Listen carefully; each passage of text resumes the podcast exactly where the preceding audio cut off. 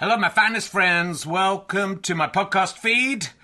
Powered by ACAST Plus. Here's the joke from my son. What did the bum say to the other bum? That's a bummer. You know, not for everyone. Uh, so, uh, look, thanks to everyone who's come to see the previews of Can I Have My Ball Back? It's been going really, really well, and uh, really pleased with how the show's turning out. It's officially on tour now from Wednesday. I'll be at the Leicester Square Theatre. A couple of tickets left. Lots of press coming to that one. It'd be lovely to sell out, but there are a few other London gigs not selling as well. So if you're going to come to London, maybe look up those other London gigs. And then this week I'll be in St Albans on Thursday, Gloucester on Friday, Chorley on Saturday, which is sold out. You can join the waiting list. And Glasgow on Sunday, two shows. I think the earlier show is sold out. Check, check with the venue, but the later show has some availability.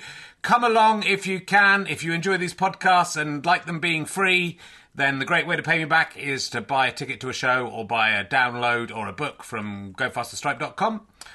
But you could just keep listening for free as well. That pays me back also. So, you know, no no pressure. But I'd love to see you there. If you just know me from the podcast and don't know me as a stand up, I'm pretty good as a stand up. It's a good show. I think you're going to enjoy it. It's only made about seven men faint so far. So, you know, are you brave enough to take the challenge? Let's sit back, relax, and enjoy whichever podcast you're listening to now. One size fits all seems like a good idea for clothes until you try them on. Same goes for healthcare. That's why United Healthcare offers flexible, budget friendly coverage for medical, vision, dental, and more. Learn more at uhone.com. Hey there, it's Michelle Norris. I'm host of a podcast called Your Mama's Kitchen. When I travel, I'm usually looking for a way to find a taste of home when I'm not at home. And one of the things I love to do when I am at home is entertain. And Airbnb allows me to do that. When I was in California recently, I rented a house that had a great kitchen. And when we were sitting around the table, we're all thinking, we're in someone else's house. Someone could be in all of our homes as well. If you have a home, but you're not always at home, you have an Airbnb. Your home might be worth more than you think. Find out how much at airbnb.com/slash host. Ladies and gentlemen, welcome to the Leicester Square Theatre. He's just cleaned his penis with a willy brush. Will you please welcome Richard Herring?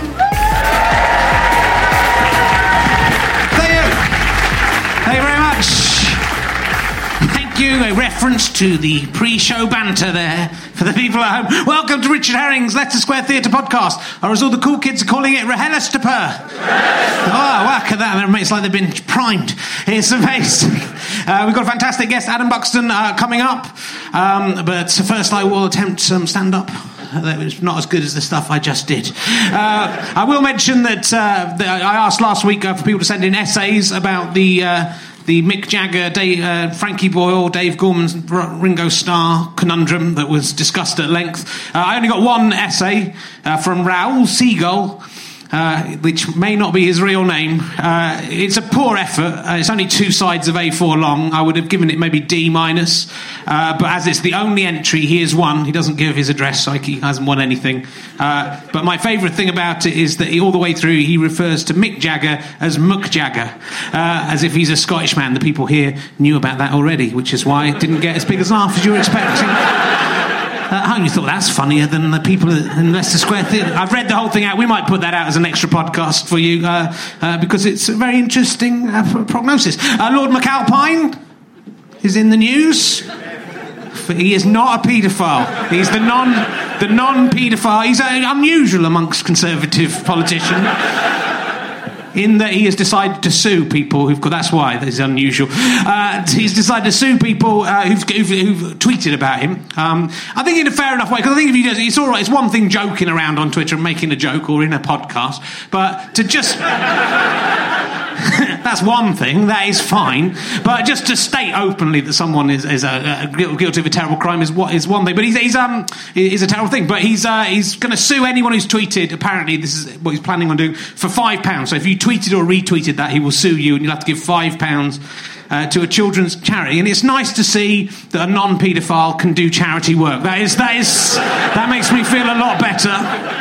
So Lord McAlpine is doing some great work for people who just do charity work because they're nice people. They don't want to. They don't even want to fuck kids. They just They're just doing it because they think, let's give some money to disadvantaged people. That's a nice thing to do.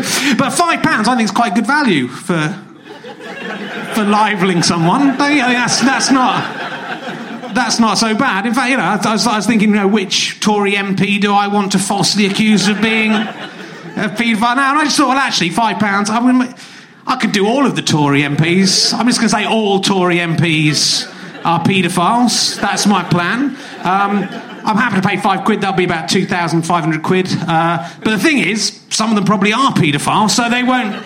They won't be able to sue me back. So it's not even, in a sense.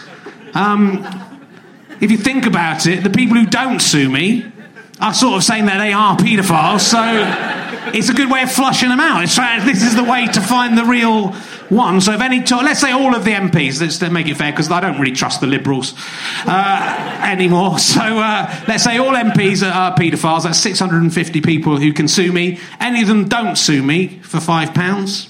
Well, we know now. That's we've done a we've done a useful service. Uh, my wife was away uh, on Saturday night, so I've been kind of had, I was uh, on my own, single man again, on a Saturday night. So what I did, I did the things that I'm not allowed to do when my wife is around. I sat uh, in my pants watching The Colditz Story, the 1960s film, eating pickled onions. And that was, it was amazing. I'm not allowed to eat them. She doesn't mind me eating pickled onions, it's just these particular ones I eat really make me fart badly. So really, I mean, really badly. I did a fart in the night that it was a kind of a Dutch oven affair, but it was actually woke us both up. The last time I ate these, but annoyingly, I didn't. This time, I didn't get that. I just so I ate the pickled onions, and I was kind of looking forward to luxuriating night in, in my. And it's a smell. You know, sometimes your farts disgust yourself, but you're still quite proud of them.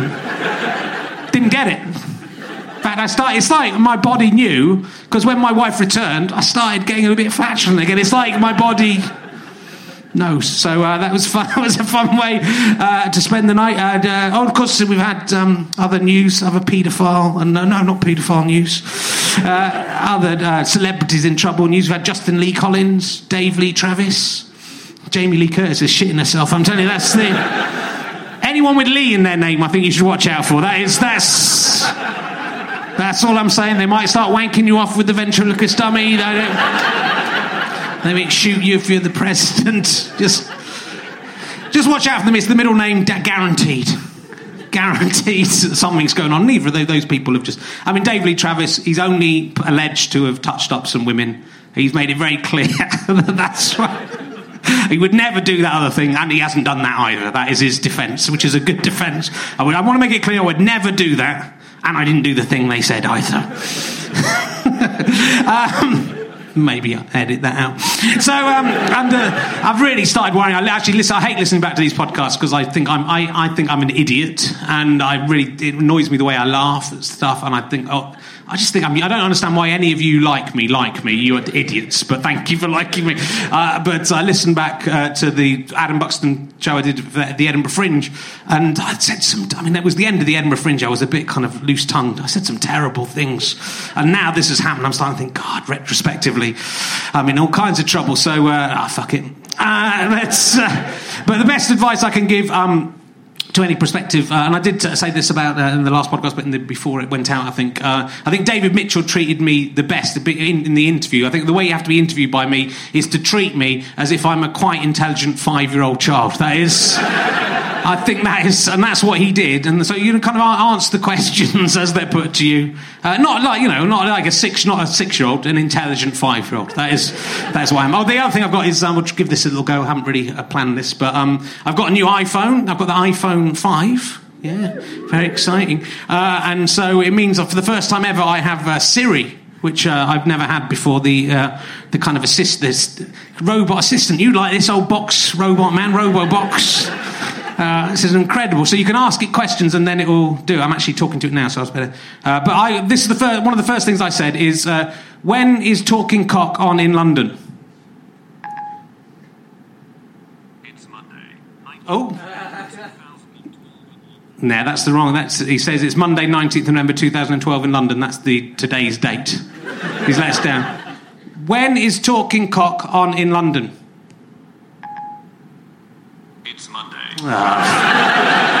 You've tricked me, Siri, because every other time I've done this to you, it's like you know where we are. When is Talking Cock on?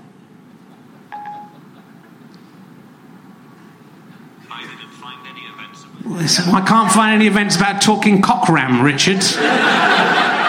like, it usually chastises me for being rude, and now it's made what I've said much ruder than it was. If talking cock is fine, talking cockram. It's like some terrible forced sex show I'm doing. You're a stupid fucker, Siri.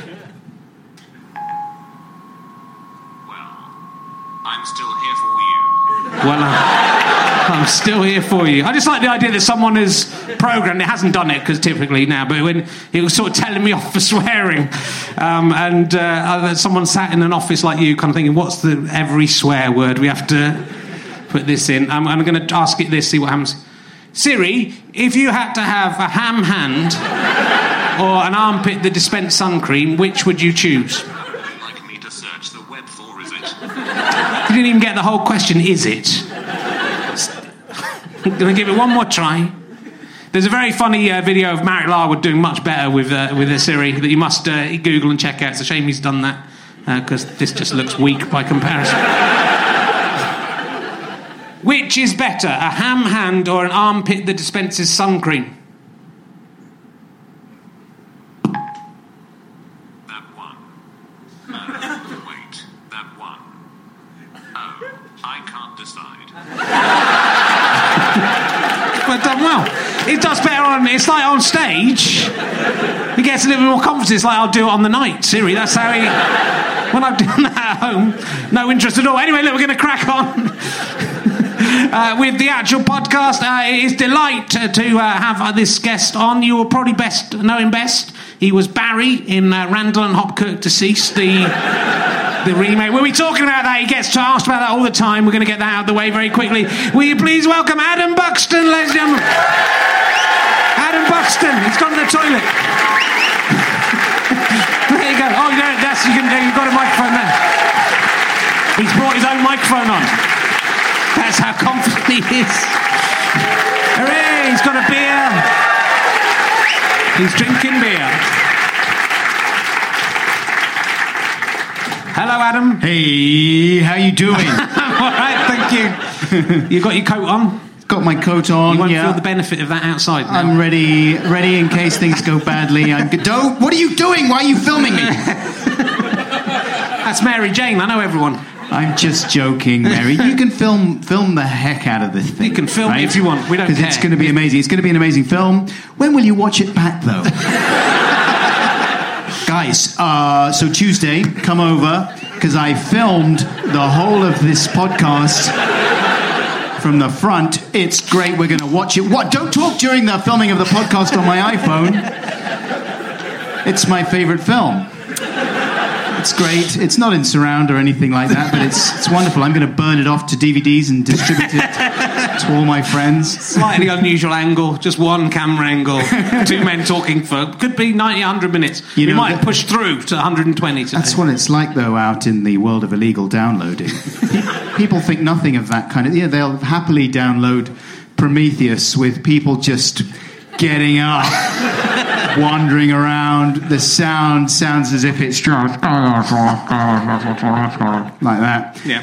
Yeah, no problem. Let's uh, let's you know spunk some bandwidth. Is that a cool? Is that a cool thing to say? It promotes terror. It promotes terrorism, though somehow, doesn't it? These DVDs. The terrorists don't work very hard on. Pro- they yeah. should work a bit harder on producing good quality DVD copies. I think then they would make more money. Yeah, exactly. And then they would be indistinguishable from the uh, the sell through ones. What would that do? That would plunge the world into confusion. and probably destroy the economy of the West. Yeah, there is that. I don't really care that much, though. I, I sometimes my policy. Have you ever illegally downloaded anything? Uh, yes. Um, I no, think, you don't do it with any of my stuff. Well, you see, I, I, I disagree. I, I strongly promote the illegal downloading of anything that I've ever been involved with. Right. I, because I don't make any money from it anyway. so I couldn't give a fuck. I think people are very welcome. I'm sort of flattered and delighted if anyone would spend any amount of time trying to download anything that I'd ever done. The only thing that I think is commercially available that I've done is the Adam and Joe DVD, which was a you know sort of uh compilation, not even the whole set of the series series that we done on Channel Four. I'm the king of grammar. My wife has a copy of this DVD. Right. I- yeah, I never really I watched mean, it I'm when very, you were on. I'm very proud of it. I, I, I should probably have watched it. I've watched a bit of it. I Yeah. should, well, because I was interviewing you. Probably should have watched all of it.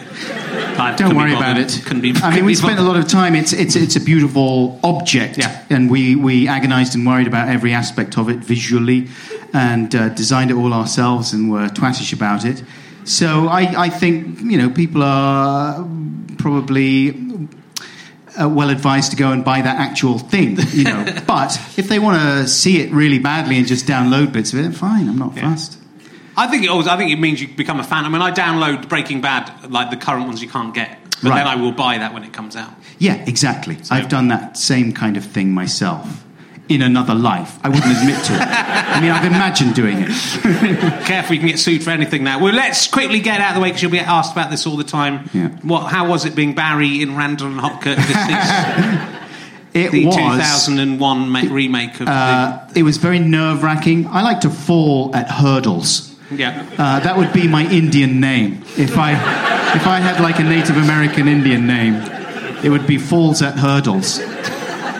Because I, I never rise to any challenge whatsoever, and any time I get an opportunity or I'm in an exciting environment, Yeah. I fuck it up and I underwhelm.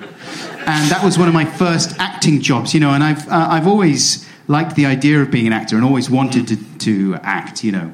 And I've intermittently got these little opportunities, and that was one of the very first, thanks to Charlie Higson, who was uh, writing and directing that show, I think. So I was really excited about it, and then uh, turned up, and you know, Vic and Bob were there, all my heroes in one place at the same time. I didn't have much to do. I think all, all I had to do was go up some stairs. I think in Revenge of the Bog People, uh, I was a security guard, and um, very, uh, you know, just went up the stairs. Charlie Higson sort of said, "Do you want to do anything else? Have you got any other kind of stuff you want to do to make it more funny or anything?" Nah. I'm all right. I'm fine. I, I literally I couldn't think of anything because I didn't feel as if I was in a position to unveil some amazing shtick. You know what I mean? You could have tripped on every single step. Yeah. in the back of us, just every single time. Move- That's right. up. Or, or my trousers would gradually fall down, revealing my genitals by the top of the staircase. What about that, Charlie? Yeah, it's not really right for the the slot that we have. But thanks. I, I- you know, I sort of felt confused by why I was there in the first place, really, and just overawed by uh, Vic and Bob. And I had a conversation with Vic Reeves uh, in his caravan about cheese. Oh. And it seemed to me that I was actually in some sort of weird sketch with him uh, talking about um, uh, uh, uh, cheese and also, what was the other thing that he's a real expert in? Is kind of uh, blood sausage or something like that. Right. You know, so he's talking about like your, your favourite kind of cheese, and I was thinking, wow, he's really like that. This is, this is the actual stuff he talks about, and I kept on expecting him to suddenly talk about something normal, but he didn't. It's one of my emergency questions. That. Yeah. What, what is your favourite type of cheese? Well, You I don't- you love cheese, yeah, love Yeah. cheese. Yeah. So I, I, that was the other thing was I couldn't really partake of the conversation. It was just like shit. I hate cheese. If you had to eat one of them, though, which one would you eat? Uh, I suppose Primula. Yeah. Yeah, Some of them are nice. You should give them a go. really. I like all of the best? cheeses. Well, the che- cheese is like uh, uh, the stench of death, feet and death. Well, the really smelly ones can be. If you don't Yeah, like the smell, cheese- there's some are very bland. Yeah, but there are, it's either very much the smell of feet and death, or it's just a little bit the smell. Not too bad. Yeah, it's like he's just died. yeah. It's not too guess- bad yet. but Oh, he's, he's just taken his socks off. He's only been uh, to the shops. it's not too bad. Yeah, that's fine. It's either that or it's like, Jesus Christ, it's The Walking Dead. I'm from Cheddar, so I find this anti-cheese talk very upsetting. Sorry. We are the be- that is the best cheese in the world, Cheddar. Is it? Yeah. Uh, is this something? I mean, do you eat a lot of cheese? Because I mean, cheese is one of the few things that isn't good for you that I don't really. I don't. I don't eat very much because it's not very good for you. Yeah. yeah. So I've, I've kind of given up eating. I haven't. You eat pizza though, right? No, I don't. You see, yeah. I mean, that's the that's the God, only kind of. stuff I- but I, I, I Straight envy- in with the learning the things about. Says a lot about you. This that you don't eat. No, I have. I, I, I'm so envious of people who do eat pizza because I can see that it's clearly like one of the great nice. things in the world. There's no smell of death on it. They're just nice. It's all melty and. Mm. Yeah, well, sometimes I've gone and uh, tried to join in, gone to a pizza restaurant, Yeah. and uh, ended up just getting like some dough with a couple of uh, anchovies on and some tomato sauce. Yeah. And tried to join in with all that. it's not the same. It's, weird because the sandwich is the same thing, and you could have a sandwich without cheese in it, but a pizza without cheese doesn't work. No. Weird, isn't it? Because it is just. If you think about it, it's just a sandwich they've flattened out. Pizza without cheese is like the doors without Jim Morrison. or uh, Adam and Joe with no Joe and just.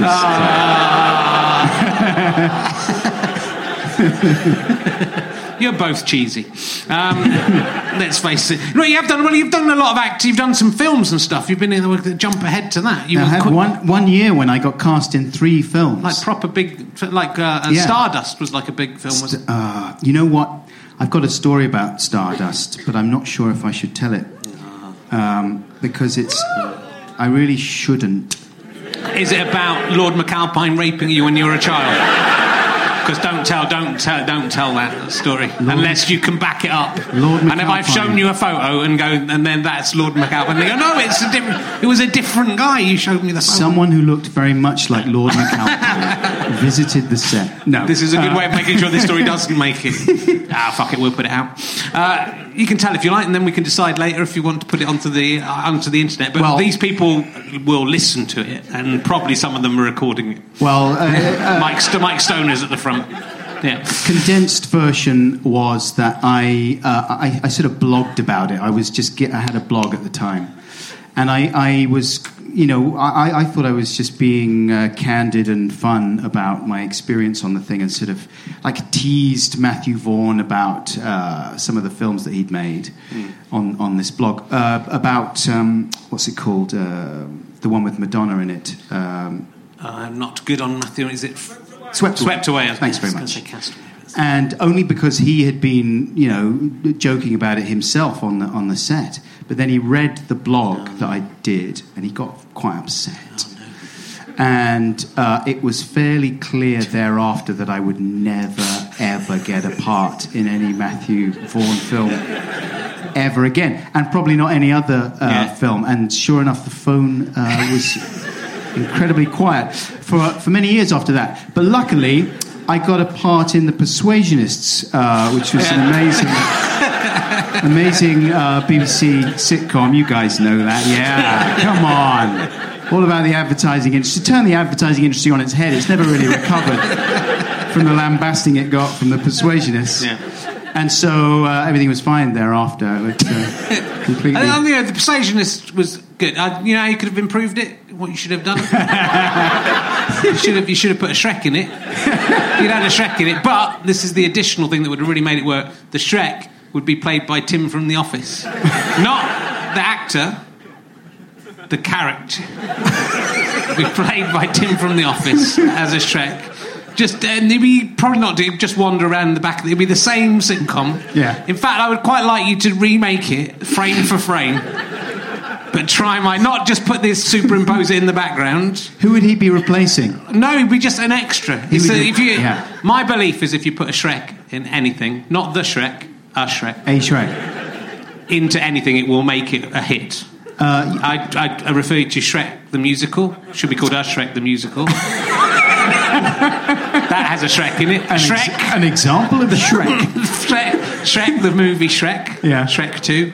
They both have Shreks in them. Very Yeah. successful. but if you put a Shrek in it, Yeah. people love a Sh- people love Shrek, and and Shreks in general. Doesn't Yeah. have to even look that much like the original Shrek, just as it's recognisably a Shrek. But it would also have to look. It would also have to be recognisably Tim from The Office as well. yeah. I think well, that confuses things, though, doesn't it? It's just I think that's because the You don't want to dilute the, sh- It's the not. It's doubling. It's doubling the strength because I think if you put Tim from The Office in the Persuasionists, Yeah. that would have made it a lot better. Wow. Yeah. if you put the entire cast of The Office in The Persuasionists Yeah. and then rewritten it using the words from The Office, it probably would have improved it, to be Yeah. honest. But I mean, hard to do though because it was a very good show in it, uh, and uh, we did we did exactly what we set out to do, which was which was to fuck with people's minds. Yeah. But it's all very arbitrary, I think, isn't it? These things get you get, you get judged after one episode, and then that's kind of You know what? It was one of those things that, that when when we were making it, none of us really knew. Like people always ask, "Did you know when you were making it what you were making?" and I have to say, no. None of us really knew the impact it was going to have. And uh, I guess looking back on it, it felt special. Sure, it felt special, but none of us really knew how, how what an impact it was going to have on, on each one of our careers. We couldn't have known. You know, it's only in retrospect that you know these things. But people are still talking about it, even if it's mainly you. I don't get too many. Yeah, it's mainly me that talks about it. It's mainly me. But it doesn't matter, does it? Because then you've gone on to, and then that is, fr- in a way, it's like a, it's like a Spinal Tap moment. You should envy yourself because then you've gone on to kind of do your own stuff with the with the bug and Yeah, I mean, you know, uh, to be serious though, uh, Yeah, you know, needs to be you serious. have moments where you, well, you just sort of try everything, really, don't you? I mean, you can. It'd be a bit pointless to be. Uh, you know, I haven't got a master plan. I haven't got one thing that I'm so amazing at that I've got to stick to that and hone that and only do that. And anything away from the plan is going to fuck up the impact of that amazing thing that I do. You know, I'm just trying out lots of things and, and trying to uh, see which one of them works and which one of them doesn't. But you've done because I was watching loads of stuff today, actually, you know, and because that's the kind of guy I am, I prepare. Uh, and yeah, there's an ama- amazing variety of stuff. Like over the whole twenty years you've been working, twenty odd years, I suppose, is it? Nearly 20 years. Nearly twenty years, and it, you know you have jumped around from films and and then just music videos. I saw. Um, I don't know how you pronounce the name of the band. Wanna dies or wanna dies? Oh yeah, the one that dies. Yeah, Wanna dies. That's they that- they would like to die. yeah, what they want to die. Yeah. Um, the, do you get a chance to check out? I've never seen this before, but it's on your on your website, isn't it? It's, Hmm. it's just one of the funniest things I've ever seen. Oh, you did? Do you like that one? With, really- with me on stilts. Yeah, you're on stilts with big furry boots, so you look like you're gigantic. And I have a uh, just a waistcoat on, so my, my hairy belly is exposed. and one piece of hair sort of sticking up in the air, so you're like some kind of Yeah. uh, French dancer or something, That's right. expressionist dancer. But it, you would think, well, if you got given that as a script, to go a man, a small man on stilts that look like furry shoes, just dances around for Yeah. four minutes. That was Garth Jennings who directed Yeah. that, and um, so he suggested that we do something because I kept on saying like, you know, because I know lots of uh, directors, and I'm always trying to get in their work somehow.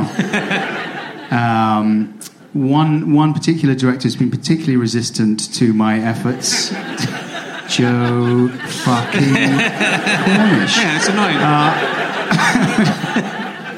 I mean, you know, obviously he gave me the part of a voiceover of a nature documentary in the back of the scene of his debut feature. But Garth has, I mean, when Garth got the job of, uh, like, he directed his his uh, debut film was uh, the adaptation of Hitchhikers.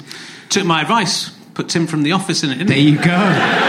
It needed. A, it need, he should have been a Shrek as well. Then it would have been okay. and maybe he, he, yeah, he should have had some more Shreks. And more Shreks. 'Cause He made the mistake of putting. That's my. I didn't. I didn't enjoy this film. I don't want to upset you if he's your friend. No, listen, he, uh, he's well aware of the critical reception. Yeah. it It's a got. hard thing to do, right? Because Yeah. it's the, a much loved idea, and is.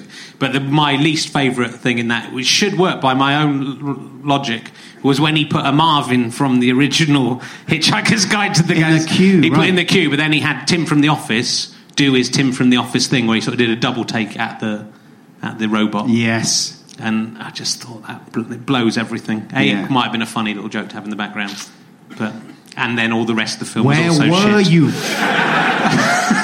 Where the hell were you? I should, should have been in there. Go make it a Shrek, and then Tim from the office looks at the Shrek. But might have even predated Shrek. Then that would have really blown people's minds. I mean, I, I've told this story before on the on the radio, but I auditioned for uh, the part that Tim from the office Oh, did he? got. Yeah, and that was one of my um, hor- horrific audition stories that basically ended with me. I'll, I'll, sort of uh, do a short version. Do a long version, honestly. Well, basically, I, That's I beauty of this. y- you know, I'd been bothering Garth so much about it, you know, and teasing him and saying, "Hey, man, you know, you're doing this big Hollywood film, and uh, this is exciting. Uh, please, can I have a part? You, you know, ha ha ha. Please, can I have a part? please, please, can I have a part? And so he would go, yeah, yeah, yeah. And, and then I'd go, hey, seriously, man, can I have a part? and then, you know, thinking that maybe Voice of a Vogon, something like that. Yeah. And uh, that would have been great. And then he says, um, yeah, li- listen, come in and audition for, um, you know, uh, Arthur Dent. And uh, so I said, yeah, all right, okay. Uh, all right, all right, all right. So I thought I'll throw myself into this and um, went to the audition. And uh, Susie Figgis was the casting director. yeah. She's quite a well known casting director, powerful lady. And so she's an imposing presence anyway. And so she was there, and I was very nervous. And, and there was Garth. He's very upbeat and smiley, Garth. And uh, so I'd learnt all my, uh, you know, my scene that I was going to do. But then I thought to make it even better, what I'll do is I'll wear a bathrobe, like uh, Arthur Dent does, Yeah. right? And so just before the audition started, I sort of went, oh, I said, oh, just before we get going, I'll just uh, have something in my bag here. I, I imagine this is the kind of thing that Benedict Cumberbatch would say. Did you think they might go? Well, he's got his own bathroom. That will save us four, four pound. Exactly.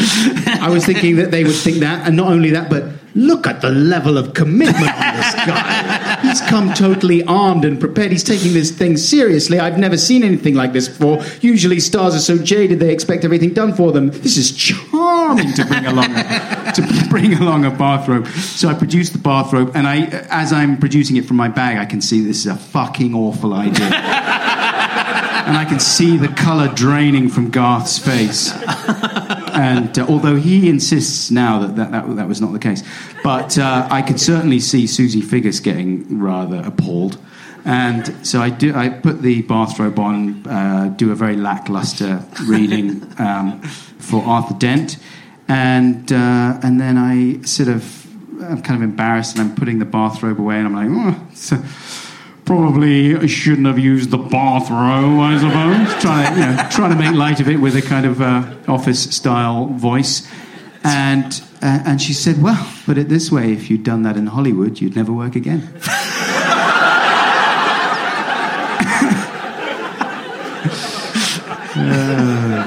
Especially, especially, especially if you weren't auditioning for the part of Arthur Dent.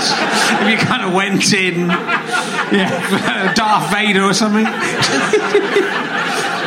Just minute. Yeah. In a way, Arthur Dent was the perfect character to try that for. But if you You would think, yeah. if you went in, Uh, Ridley, um, before I. I've got this thing that I like to do before an audition. I hope you don't mind if I uh, just pop on my bathrobe. I think that's awful. If that, I think that's a nice thing to do. We, we when I did uh, my last TV thing, where you can choose your friends, which was a dra- drama about um, my, basically based around my family, Yeah. uh, my own family. Not, I mean, it'd be amazing to do a drama of my family, the Robert Lindsay thing, just and actually do a serious drama of that, where just terrible things happen to them. But uh, one of the lads who came on audition, kind of, it was meant to be a breakfast scene he was reading. He kind of got out of his bag. He got like a box of cornflakes and a bowl, and we thought it was rather nice, and he got the part. Yeah. So there you go. So he, you'd have worked with me again if you'd done that. I'd have gone. I'd have said, "Well, think of the money, the savings," and the costume would said, "Well, we'll need more than one. We'll need like some backup copies of that dressing gown. It might be more to." It might be cheaper to just Right. buy some bulk ones rather than use the same one again and again. The hero dressing gown. yeah.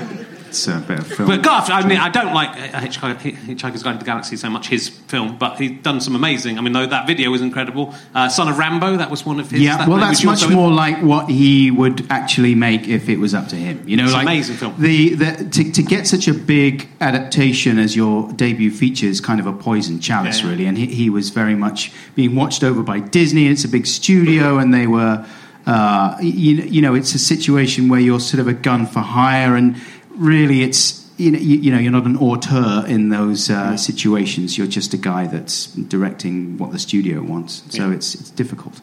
But yeah, it hasn't stopped him, and he's working. Uh, he's working on a new film right now, actually, which I probably shouldn't talk about. But it's it's going to be good. I think it's exciting. Good. I think um, we need an emergency question quickly because uh, it's, gone, it's gone a bit quiet. Uh, luckily, I've got I've got some emergency questions for when this happens. Things that I can just Well, ask you. Because I tailed off into a. I, I said something sincere with no Yeah. amusing punchline, and then, and then there was an agonising There two was. second gap. There was. And as, as a very professional uh, interviewer. I spotted that. And Yeah. I thought, right, I'm gonna. I'll rescue. I won't say anything. I'll just. I'll just use my interviewing skills. What I've done is, I, when I interviewed Jonathan Ross, loads of those happened, and I just went.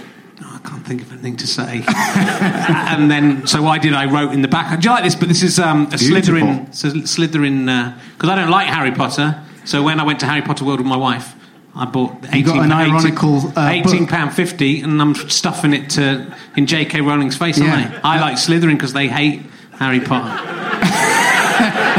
Enjoy your eighteen pound fifty. Although the only problem is that you have to explain that every single time you produce the notebook, so that people understand. Pretty, uh, I'm it's pretty ironic. cool. I'm pretty cool. I think it's actually worse to have it in an ironic way. Than Yeah. It's more embarrassing that I've bought it in an ironic way than it would be just to go. I really like Slytherin. I I enjoy mean, the fact is, it is kind of a beautiful notebook. It's Really, like, have, feel the feel the weight of it in the, that. Oh, that's why mate. nice, isn't it? I've got so many notebooks. I've got more notebooks than I need. It's real metal as It's well. like the, better be real fucking gold, uh, white gold. Uh, anyway, look, we'll ask. Oh no, it's the wrong way round. They're in the back, so they're always there, ready to go. Um, if you had to have sex with an animal, if you had to, From the back door question, if you had to, Yeah. right? Oh, your kids were going to be. No. Uh,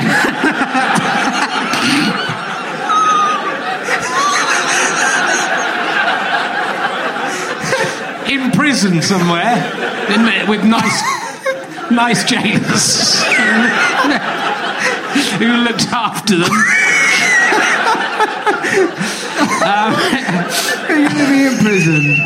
With nice That isn't gents. usually part of the With question. Lord McAlpine. They'd be With very safe. nice They'd be very guys. safe with Yeah. the, He runs a B and B, and he's uh, very trustworthy. Um, if you had to, Yeah. what animal would you? You can choose any animal, any particular animal or species of animal, but you have to have sex with one of them, and then everything will be fine. All right. Uh, human being is an animal, though, right? Yeah, it does. That doesn't count. That's No. a, you, th- you think you found the clever, All right. if that the clever way round. What about some humans that are nearly like, I think I'd allow They're so close Neanderthal. You could have a Neanderthal man. yeah? Or, or woman. no, no, I want the man. I want the Neanderthal man. I will answer your question, but who is, Yeah. out of interest, do you think the most Neanderthal woman, without being like revolting and sexy? I, I would like to preface this question by saying that I find that kind of woman very attractive. Well, but the Neanderthal people uh, are are thought to be possibly more intelligent than, uh, than Homo sapiens in any case. Mm-hmm. Uh, and the traditional ideas of them are changing all the time. We poss- possibly all have some Neanderthal DNA in us, although that changes and depending on the- physiologically, what what uh, constitutes a Neanderthal visage? Well, I think there may be more. Their brows may be slightly Pronounced more, brow. Pronounced kind of. Hairy, dark. Uh, So maybe I kind of imagine them as being uh, gingers. yeah. That's just me imagining. I don't know. I'm not saying that's where gin- all gingers came from, and anyone who is ginger definitely is related to Neanderthal. Uh, Dexter. He's uh, like a ginger Neanderthal man. Have you ever watched that show? Yes, he is, Or yeah. Damian Lewis. He has some fairly Neanderthal moments in Homeland. Uh, but yeah, I like the Neanderthals. I mean, you know, I I, feel like- partly responsible for their demise. I'm like a monkey man myself. Yeah. I mean, we're both a little bit monkey-like. have, we have similarities, but it was, you know the Neanderthals were in Europe before the rest of us, Mm-hmm. and that's why I think the BNP are kind of slightly Neanderthal-ish. I think it's like that attitude. We go, we were here first, therefore Right. we're the best. Yeah. Uh, but uh, but yeah, they, they were here, and then we came along. The Homo sapiens. Mm. Don't. It's not. It's a medical term. and um, we kind of either killed them, Yeah. maybe had sex with some of them. Mm-hmm. Thought uh, a bit weird, but you know, I'm I'm doing a show about men and what they'll have sex with, and it's everything. So Yeah. like a Neanderthal is that would be uh, high. Why were they thinking er? Because you see, most of the things they thought er, I would probably be thinking, hairy. I like a hairy woman. Love a hairy woman. You know, I do uh, know, yeah. And um, And it's very much. I was talking to Rob Delaney, very similar to you. The I uh, don't the mind a moustache, a little downy Yeah. moustache. Well, people are hairy. We're mammals. Sure. And when people vilified Julia Roberts for not shaving at the Oscars, Yeah. I was in sexy heaven. I was getting aroused every time there was a story about it. I was thinking, oh, oh my goodness. The pretty woman just got prettier. It's nice to have because the hair traps a little bit of uh, scent. Yeah, That's or not maybe, always a bad thing. Maybe even a little bit of food. so in the armpit. double whammy, you can just have a little nibble.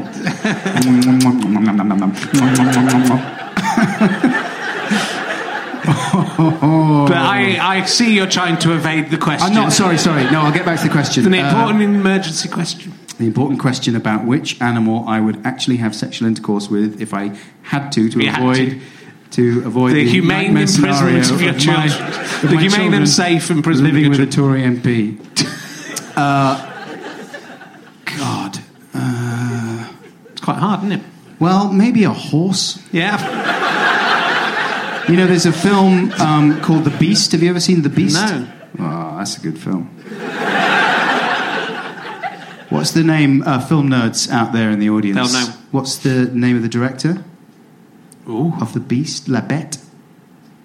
They Come don't on, know. This is incredible. They're usually like Wikipedia. It is. Uh, I'm sorry that I can't remember. It's a, maybe a Polish director. Anyway, it's a good film, and Jar- actually Jarvis Cocker likes this film as Oh. well. I found out that he uh, enjoys it. It's the kind of film that they used to show at the Scala a lot back in the day, Mm-hmm. and I think the ICA used to show it. And uh, anyway, it has some very extended scenes of uh, horses mounting each other, Hmm. and there's one very moving. moment where a horse kind of uh, uh, dismounts, and the, you know it's very literally animal, obviously, when they're when they're um, making sweet, sweet horse love. The horse on top sort of bites the mane of the other one, and uh, I mean it really is great. So when you're having sex with this horse, are you the postman or are you the letterbox in this? Is, are you enjoying the idea of having a horse biting your hair? Or are you No, thinking no, I'd no. like to bite, I'd like to fuck a horse and bite its mane? If it would have to be quite a, sm- a Shetland I'm pony not or thinking something. it like that because that's not romantic. I would, No. I, I, I, yeah, no, I would, I would be giving the gift rather Okay. than receiving the You know, gift. it's- it's- either way would count. I mean, I don't think anyone has yet taken. Because uh, in an history, animal. there's lots of who was the who was the queen that Catherine was the Great, right, well, apocryphally, I think, but she was meant to have died, right. meant to have died uh, by a, cro- a horse having falling. a horse lowered onto her. Well, on lowered to her, and then I think the the the, uh, the rope broke. or harness broke. The harness broke. Yeah. the nightmare scenario. None of it's true. I don't think. Yeah. I think they were trying to discredit the idea of having a female's arm. It's a sort of a sexist um, story as well. The idea that uh, a lady just all she's imagining is a bigger and bigger willy. yeah. And um, you know, eventually she just has to get a horse lowered down onto her. Whereas actually, it's more truthful to think that a man like you uh, would be going around thinking about just shagging anything that moved. There's probably more men that have had sex with horses than there are women who have had sex with a horse. Don't you Yeah, I think? think that's definitely true. And now it looks as if I'm one of them. I've unlocked something, and that's what's good about the emergency questions is you learn something. You don't. Everyone gets slightly Right. off off centre by them. Uh, I'm going to ask you the, this one before I forget. Seek out La this is this is the most important question. Google it. If you um, you can Google, but you might want you, you're going to have to I'm think hard about this. Yeah. Uh, if you had that, you've got I'm to choose between a hand made of ham. One of your hands will be made of ham. Yeah, I heard this question Yeah, before. No, you haven't heard the whole thing, though. don't know. You could eat a bit of the ham. You could eat it, but it would. It doesn't grow. It'll grow back, but not immediately. So it's not like a. in a, you know, and a limitless source of food. Right. But it's he's on the internet as he's listening. This is- Walerian Borowczyk, I think Ah, you pronounce his it name. must- 1975, La Bête. I recommend it. if you want to see some horses fucking. wow. Um, That's the tip of the iceberg. Sorry, yes, Catherine, uh, Catherine the Great had one of those. A handmade- hand made of ham. Of ham. Uh, or a, an armpit that dispenses sun cream of whatever factor you require, but only like enough maybe for your uh, family's needs for a week. It would not be enough to go into a commercial selling of armpit sun cream. Yeah. Well, I mean, one if, of the two things. if then- it's our family, it would it would require a lot of sun cream if there was you know if there was a if it was a sunny situation. Yeah. Because my wife insists on slavering every uh, exposed part of the children. yeah, well, that is cream. correct. That is correct, isn't it? It wasn't the case in our day, though. Was No, it, it was. at all? Just got I mean, it was a badge of uh, it was a badge of pride to come back and be able to remove an entire layer of skin from your arm or your face. You know what I mean? Like a mask to strip it off. Look at this! I was in Corfu. Peel your entire face off and, and then eat it. Chew it up like Hannibal Lecter. Did you ever get rude? Because I once was um, on holiday with my uh, family when I was when I was growing up, actually, and we went to Devon, and I was playing my nephew at backgammon on the beach, and it was really misty, right? There was just thick mist, couldn't see anything. We got we got separated from everyone else, we couldn't find him, so I just played my nephew at backgammon and was trying to just get money off him for money because he was about 14 and he didn't play backgammon. So I thought I'd steal some money off him, uh, and uh, we just let you know. I was sort of sitting in the same position, but it, obviously the sun was coming, was being be, beating hot through this mist, Through and I was there for three or four hours, mist. and then my whole leg kind of got sunburned, but then it turned like into plastic. Yeah. Like completely. Oh. It was. I mean, it was just amazing, but I, painful as hell. Yeah. Really terrible, but really good fun. But wicked. to Yeah, exactly. Off. Yeah. That, is that what you're talking about? Love it. Yeah, definitely. Brilliant. So anyway, So anyway, uh, yeah. to answer your question though, So again, we got an interesting. I put, caught him off balance, even though he was expecting it. So there is a ham hand. yeah. You want to know any? If you want to know anything, if you think you may have made up your mind, I think you. Uh, smoked ham, glazed ham. Any? Can you pick the kind of ham? I think you'd be allowed to pick, but then you wouldn't be allowed to change. It would stay the same kind of ham perpetually from there on in. Okay. I'd like a ham. ham. Would you? Yeah. Yeah. Yeah, I like ham, Yeah. and I, uh, I'm not fussed. I, you know, I've got uh, what my dad and his generation used to unattractively call a touch of the tar brush, um, which means that um, my mum's South American. Oh yes, that's true. So I'm sort of dark skinned anyway. Yeah. So you don't need. To... Don't really need it. I've got natural tar brush protection. It. so you'd be laughing with the ham. Exactly. Yeah. And, you know, to me, protecting myself from the sun is less important than uh, supplying my face with ham. Yeah. You'd be thinking as you're eating, ah, when I was at school, all those kids who laughed at me for having a Yeah. Chilean mum or whatever it is. um, Exactly. Now look at them. Oh, now I've got this Yeah. ham hand. In your Yeah. face. What are you snacking on? Cuticles? You fucking loser. Um, I've, I've got a new emergency question that comes out of last week, so we're gonna, we'll get back onto talking about your career soon. Um, when you eat, this comes out of last week, when you eat asparagus, um, does your wee then smell of asparagus? Obviously, it doesn't. No, doesn't? it doesn't for everyone. Uh. Dave Gorman knows a lot about this. Uh, most people it does. Yeah. A tiny percent of people it doesn't. A tiny percent of people it does, but they don't have the olfactory needs to be able to smell the wee. So they think that their wee doesn't smell, but it's just because their nose doesn't smell that smell. Hmm. But you you wee, and it smells of Instantly. yeah. Does when you're when uh, you're uh, what's the other one? Uh, Cocoa Puffs? Yes, sugar puffs. Sugar Puffs. when your wife eats asparagus, does her wee smell of asparagus afterwards? And if you didn't know, would she let you smell her wee to find out? Or would you say you weren't allowed to? This comes out of last week's show. That's a good question. Thank you. That is the question I've been waiting, know? waiting for all my life. That's the kind of question that Joe wouldn't have entertained so much. he always uh, he, he always resented my gravitation to the lavatory conversa- conversationally. Oh, do we always have to end up talking about the toilet? He would say, Yeah. uh, and to which the answer was yes. yes, we do. My theory is that it's the, a great leveler. Yeah. You know, Uh, anyway, I don't know. I hope she would let me smell it, but I never have had the opportunity. I was hearing you earlier on um, before the show started talking to the audience about your Dutch oven, a revolting Dutch oven Yeah. that you had created. And uh, how long have you been married? Uh, seven months. Is it really only seven yeah, months? I've been together for five years though. Sweet baby Jesus. That is the dawn of your beautiful relationship. Yeah.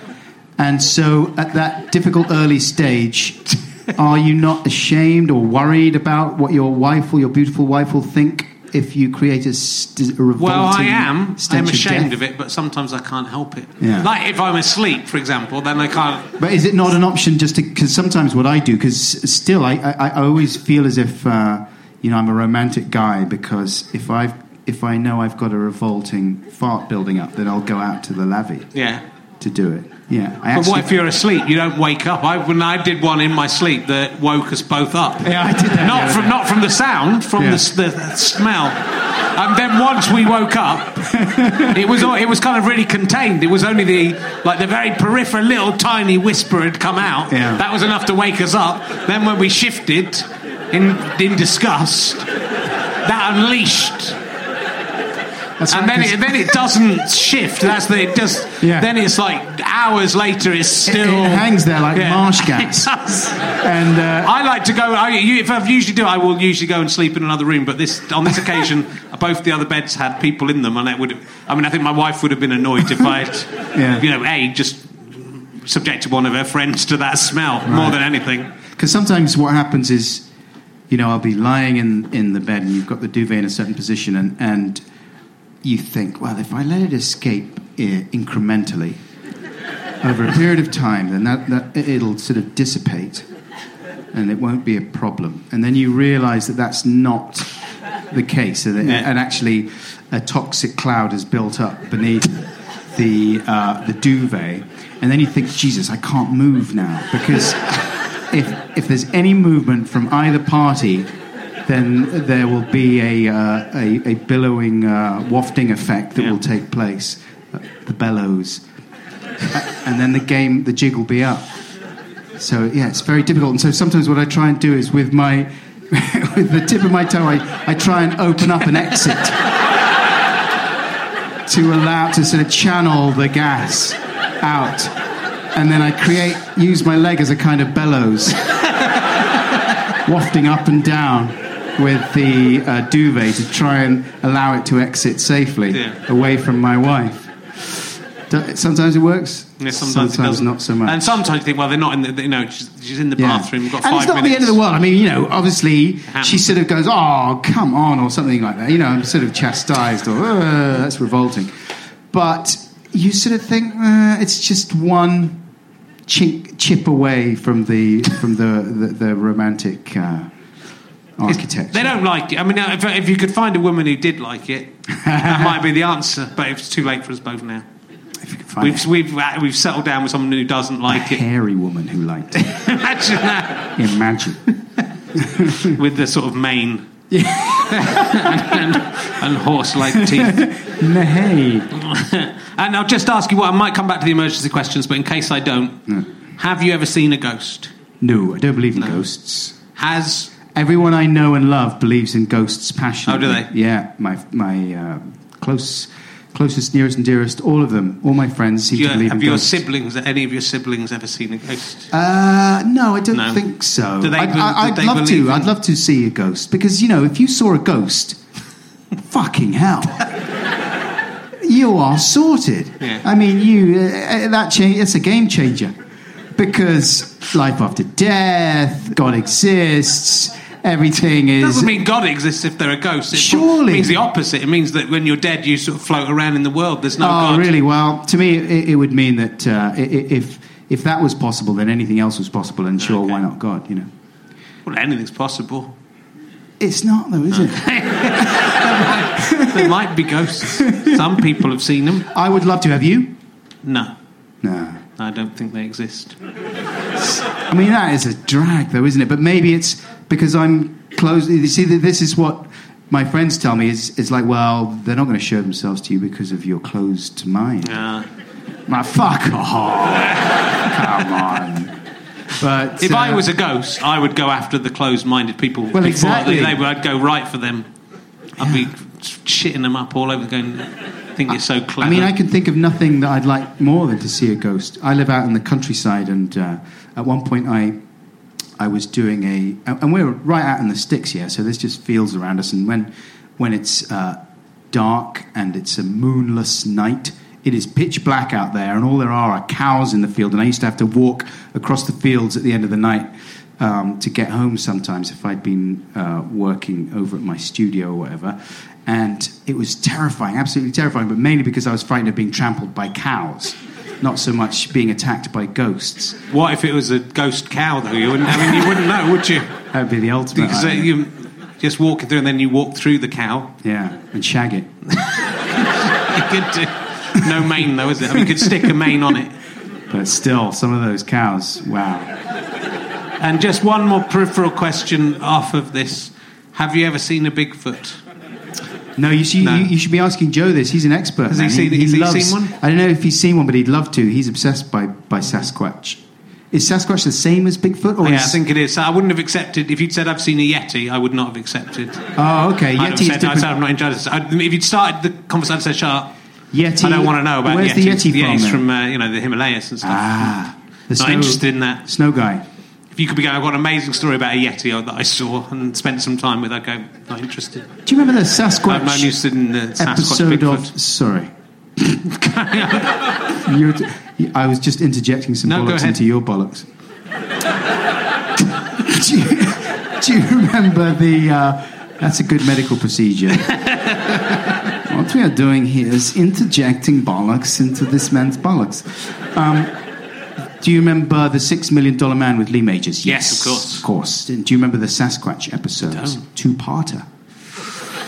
Don't remember it. Yeah, man, there was a big fucking Sasquatch, and uh, like it was, it was obviously a big, uh, not Richard Kiel, I don't think, who was the big go-to guy for gi- giantific roles. Yes. Uh, the humanoid he was in, great film.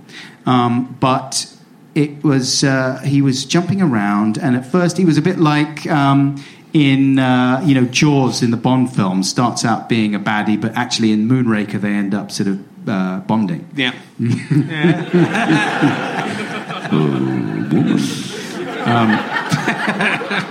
But listen, you see, this is a terrible tangent. This is why you should. Uh, this is why you should edit your podcast.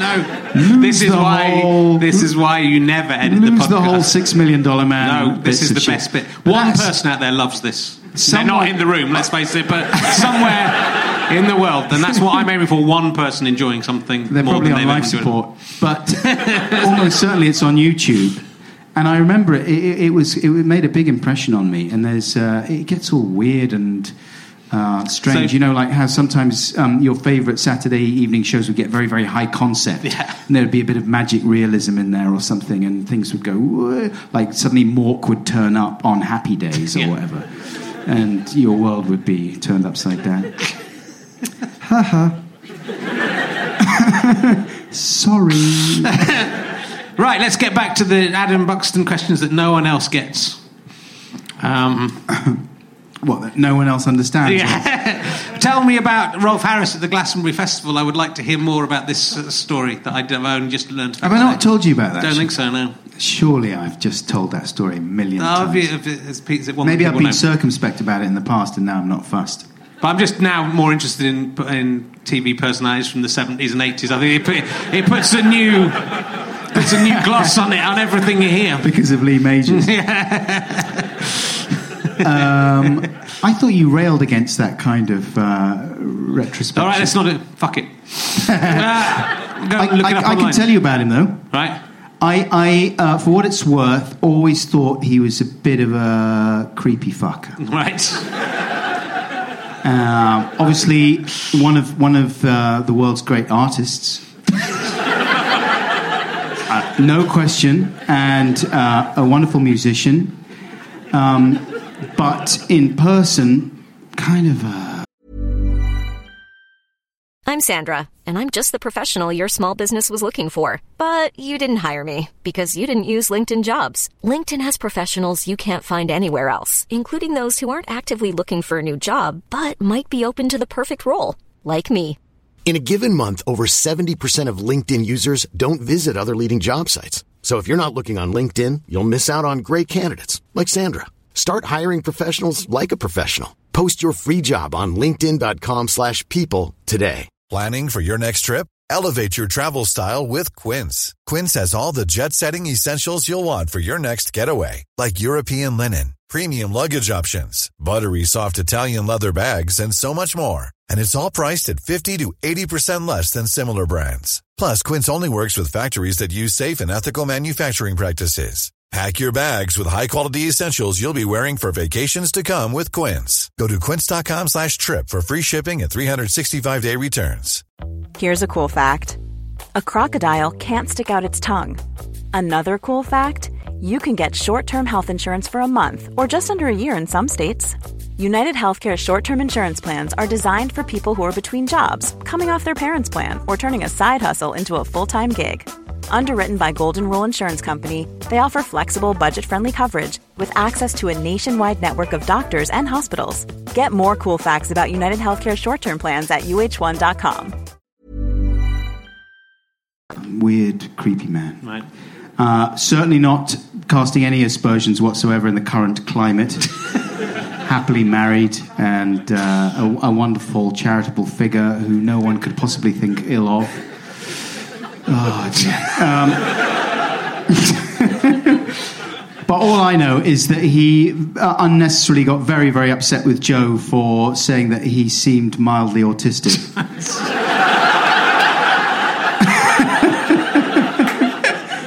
Only mildly. Joe didn't say it to his face. It, we'd interviewed him on uh, on, on this um, on this uh, coverage of Glastonbury that we were doing, I think in 2000 or something like that. And he was one of those people that wandered through the BBC compound, and some assistant producer sort of dragged him in front of us and said, "Interview Rolf Harris." And so we were like, oh, okay, here we go. And so we asked him to draw something, you know, which he probably wasn't excited about.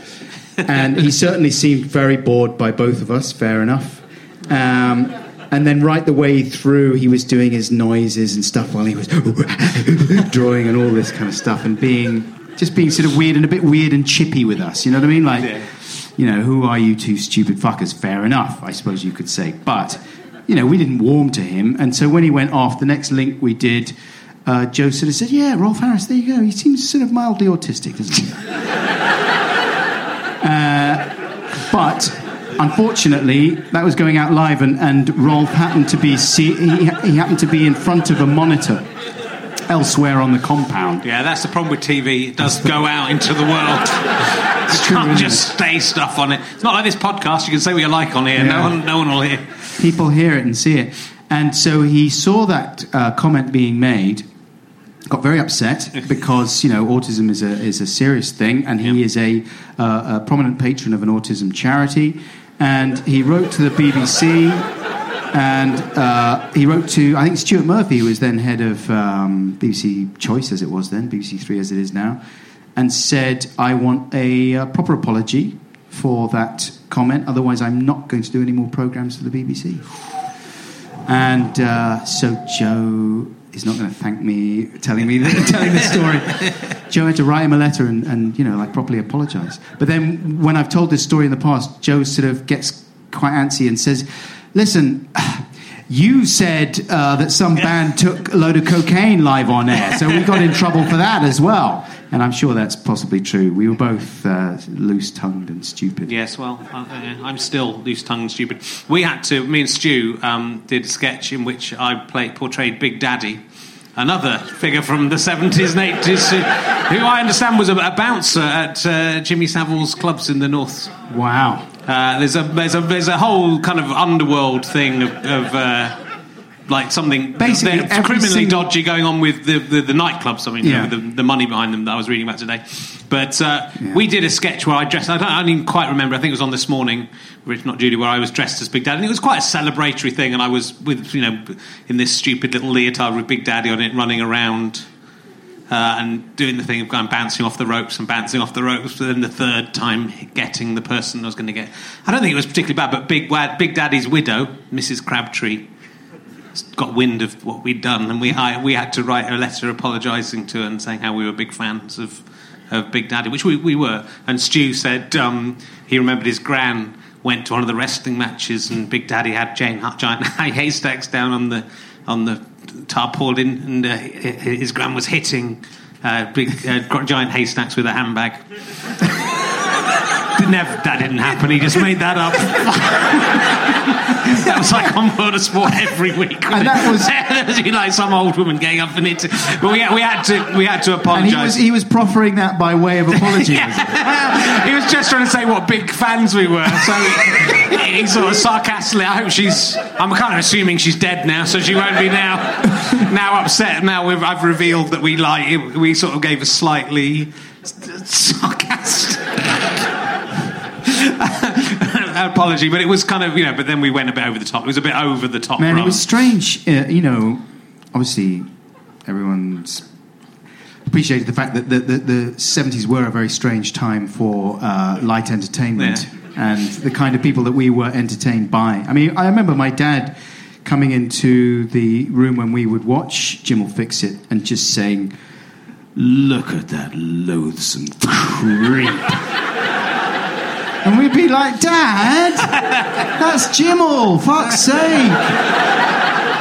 I just wrote to the guy to ask if I could take a bath in a load of um, Smarties. So will you just ease off asked if I could fuck a horse. But it turns out that my dad realised. So I was going to talk about your dad because you work with you. You use your dad in a lot of your stuff, and it, a great comic effect. Sometimes I was I, I saw my sister actually just before coming here, and uh, we were talking about our plans for Christmas, and she was um, saying that she wasn't sure she could face the traditional barrage of negativity from my dad that we're always exposed to every time we get together as a family. And he is, I don't know why exactly, because I mean, there's a lot of uh, lyrical and romantic things about my dad in a way, but he's fucking negative about it. and the whole point of getting him involved with the Adam and Joe show when we used to do it was was to try and convert him and to help him understand or appreciate some of the things that we really love because he was that much older. I mean, he's 87 now, I think. Right. So he was that much older than a lot of my friends' dads. Yeah. And there was really no question of him being into any of the things that we were into. So we were trying to kind of convert him and and actually we really failed. Uh, but and you know he was pretty he was pretty down on a lot of the stuff that we were excited about. To the extent that I think a couple of times Channel 4 said listen he, he's got nothing good to say about anyone. Can you possibly go back and ask him just to think of one positive thing to say about something? Otherwise it's going to be very depressing. So uh, I think we went back, we went back and asked him to be more positive about Supergrass and uh, he there was a video with Gaz from Supergrass on a pogo stick. I think it was uh, all the time, na, na, na, what's whatever that song was.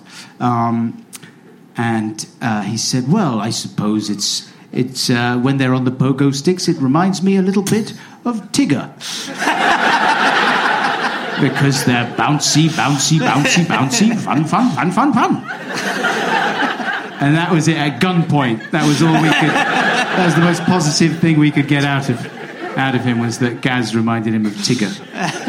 But it's a big set. I, mean, I was thinking because my dad is like unintentionally hilarious, as most dads are. I think Yeah. my dad is a, a buffoon, and, and, and you know I'm happy to kind of base characters on him, and I'm happy. I mean, like on, at my wedding, as uh, people will know, my there was mints and lip balm on the on the tables. my, my dad ate the lip balm, thinking it was cheese. Right, so he's very he's very funny.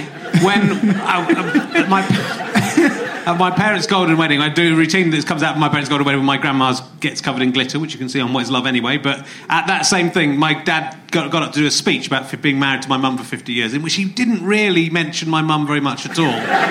and then he got sort of sidetracked very early on. And he said, when David was born, that's my oldest brother, he says, of course, the, we had a private room because I'd been teaching the, the, the, the doctor, uh, I'd been teaching his son uh, mathematics as a private, and he gave me this private room. Of course, the son then went on to become a suspect in the Yorkshire Ripper case. and, my dad taught, and then he went on about the story for quite a long. It turned out it was just when he got older that he was suspected of being. It turned out he wasn't the Yorkshire Ripper, but he, he was. Und, he was questioned, but my dad spent about five minutes telling this story. Didn't really say anything about my mum. He talked more about the Yorkshire Ripper in his 50th wedding.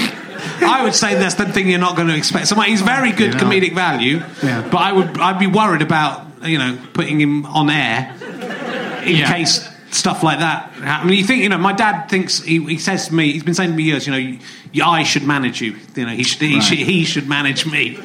Uh, because he doesn't think my management's doing a good. It, it, it'd be better if a 75 year, 76 year old ex headmaster who has knows nothing about show business Yeah. was my manager, then we would do better. Because I did a gig and not that many people came. He said, "How much do you get paid for doing this?" I said, "Well, they got quite a good deal. They got me like a thousand pounds for doing the gig." And he said, "Oh dear, that's not on though, is it? Because the theatre will have lost money as a result of you doing this. you should give them some of that money back." I say, I don't really want you being my manager. That's not that what I want from my manager. Isn't someone with a sense of decency? They'll go, that's that's not fair. So he's, you know, he's my dad is similarly amusing as yours is, I think, as well. Uh, does your I'd dad- be worried about putting him out there. Yeah. Does your dad like what you do, though? Well, he sort of, he sort, of, yeah, I think he sort of does. I mean, he thinks he's funnier than I am, and he's only, fu- but he's only funny by accident, whereas I am. Uh, so very funny on purpose, but you know, he is a kind of this kind of massive. I mean, I think like most of our families, right? I think most people families are eccentric to them, you know. sure. When we because we get to know them better than anyone else. I just, I, I kind of admire you for taking that chance and putting. It him was out there. difficult because, um, you know, well, it was Louis uh, Theroux that we went to school with who suggested that we should we should do it in the first place. Right. Because uh, every it was our Christmas Eve uh, routine that we would gather at my house in Clapham, and Joe and Louis would come over, and we'd all get a bit pissed on this uh, kind of sparkling wine that my dad would produce, Lindauer, it's called, and. Um, then uh, and my dad loved Louis because you know he was sort of from a kind of literary family and and sort of respectable. You know, Louis was doing well and he was always bound for greatness, and me and Joe were just twats. So he would sort of ignore us and uh, and just monologue at Louis. You know. And, and, and me and Joe would sit behind my dad making faces at Louis, making kind of blowjob faces and stuff. And then, uh, but Louis would always chuckle and say, "Oh man, you should put your dad on your show. That's the thing to do." So we tried it, but then I thought uh, I found it. I found it painful, you know, because I don't have like a very close, touchy-feely relationship with my dad. Really, Yeah. it's not what my family's like. And so, uh, if you're in a kind of professional situation, things get complicated anyway, no matter who you're working with. And if it's your dad, then it's even more difficult. When we were in Ibiza, I remember we went to. Uh, one, one trick that my dad used to do, like during the day, we'd hang out and go to the beach and stuff. And uh, Joe busted my dad taking uh, photographs of topless women. totally unashamedly, you'd sort of sit there and occasionally just go, "Oh my goodness!" Get out, get out a big, get out a big fucking SLR and point it. God, there you go. Wonderful, wonderful. Look, and his creepy catchphrase was, "She's got nice eyes." It's like, Dad, you, she's miles away. What are you talking about? She's got lovely, lovely eyes. And so my, so Joe would be saying, Mr. Buxton, that is really not appropriate. Can you not do that? And then I, that would put me in a weird position because I'd be like, Joe, man, it's my dad. Don't like, he's not total sex, but he is a sex pervert. But don't be, please. Can we? Uh. And then we'd end up uh, filming. We, we went and filmed in a club called Space in. Um, is it Spaced? No, that's the show. Space is the club in Ibiza, and you know, it was a long night, and uh, we hadn't really got that much stuff because my dad was so appalled by the whole scene that he he was just grumpy about it. And again, it was this sort of tirade of, of negativity that we, we had to kind of minimize. And uh, Joe said, "Go!" And there was there was a guy sort of dancing semi-naked with a tiny little thong on, a very kind of muscly guy on uh, all, all greased on a podium kind of thing, grooving around. and Joe got him to come over and like start grooving around with my dad and wrapping himself around my dad, and my dad fucking freaked out. Me! Olive, no, no, no! Absolutely not! No! That's beyond a joke. That is not amusing in any way. And then, uh, so I, we ended up in the car park outside Space with me saying to my dad, "Listen, Dad, you are not being professional. You are being totally unprofessional." And he flipped out, "Don't you dare call me unprofessional!" You know, because suddenly I was his son again rather than his employer. And it was very fraught, the whole Yeah. thing. That's why I wouldn't like to have my dad in my It's- stuff. it's hard. Having said that, more than more often than not, he was a total trooper, and he, you know, and and uh, he inhaled when it was when it was uh, asked of him. So yeah, And talking of breasts, and I think that video, I'm, I'm very much enjoying the music videos that you put out, which I think some of them come from your TV, your Sky oh, from show. Bug, yeah. Um, and uh, but the the uh, the one about uh, the my amazing Oh, Amazing Music Video which song. your dad's in, right? That, is that your dad in Yeah, that? he pops up in that, and he pops up as well in the um, video we did for "Summertime Blues" by Guitar Wolf, which Oh, yes. Garth directed. Yes, with me on a beach with uh, dodging explosions. Yes, He- that's awesome as well. That is an awesome. Uh, but they are, they're very. I think you kind of want to watch these. That you they get stuck in your head. The songs always, and you want to watch them loads and loads of times. So they're amazing. But what I wanted to ask you about that was uh, this is a spoiler. Don't listen to this. At the end of the, of the video, Yeah. the lady woman in the video takes her top off. Sif Augusts. Yes, and reve- is it the same woman who would e- write you at the Six Music? That's right, the ice, Yeah. the ice queen. Yeah, the ice maiden. She takes off. She finally takes her clothes off at the end Yeah. and, and reveals that she, instead of breasts, she has penises. Titcocks. Yes. but in real life, did you get to see her actual tits? Uh, no, I was Ah. very keen that she shouldn't feel more uncomfortable than she needed to. So we put also for uh, tracking purposes. Um, we put big bits of coloured tape. We put some cocks on her. Yeah. Wouldn't I feel uncomfortable? So you taped her up. No, I mean, you know, I don't. I, I, I it's my nightmare to. Uh, I mean, I guess I was taking the piss a little bit uh, in that moment of videos that did seem to rely on uh, getting women to take their tops Yes. off. It just seems like a lazy fallback position, really, in this day and age, and I can't believe that so many directors still do it. Uh, but you know, then if you take the piss out of that, you are presented with the uh, reality of doing exactly the same thing, asking a lady to take her top off. Yes. Uh, so yes, I, I sort of agonised about it and said, "Listen, you know, I don't want you to feel uncomfortable, and uh, let's put these. Are you okay with these big bits of tape? And is there any way I could actually put them on myself?" And, um, and she was very nice about it. And uh, no, I, I wasn't allowed to put them on myself. A makeup lady Well, did it. Oh, good. I am disappointed in you. um, and uh, I was going. Well, let's talk about Adam and Joe. Yeah. Um, when, in the 1990s, did you see Lee and Herring as your big uh, BBC Two rivals? Well, yeah.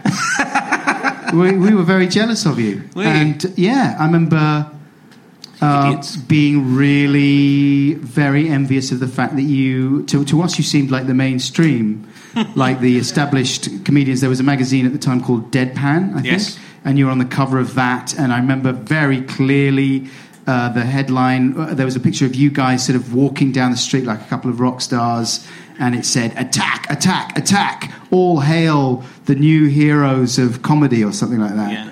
And I just thought, fuck, those bastards. And then next issue, Deadpan won't bust. it's literally, I think it's the only front cover I've ever been on of anything. no, it lasted. It lasted a few, and I remember. I remember being very impressed by that, and then impressed by the levels of um, ingenuity in your in your TV show. And I think we we wanted to do a, a, a thing where we had flash frames of information at the end of the parts of our show just before the ad break.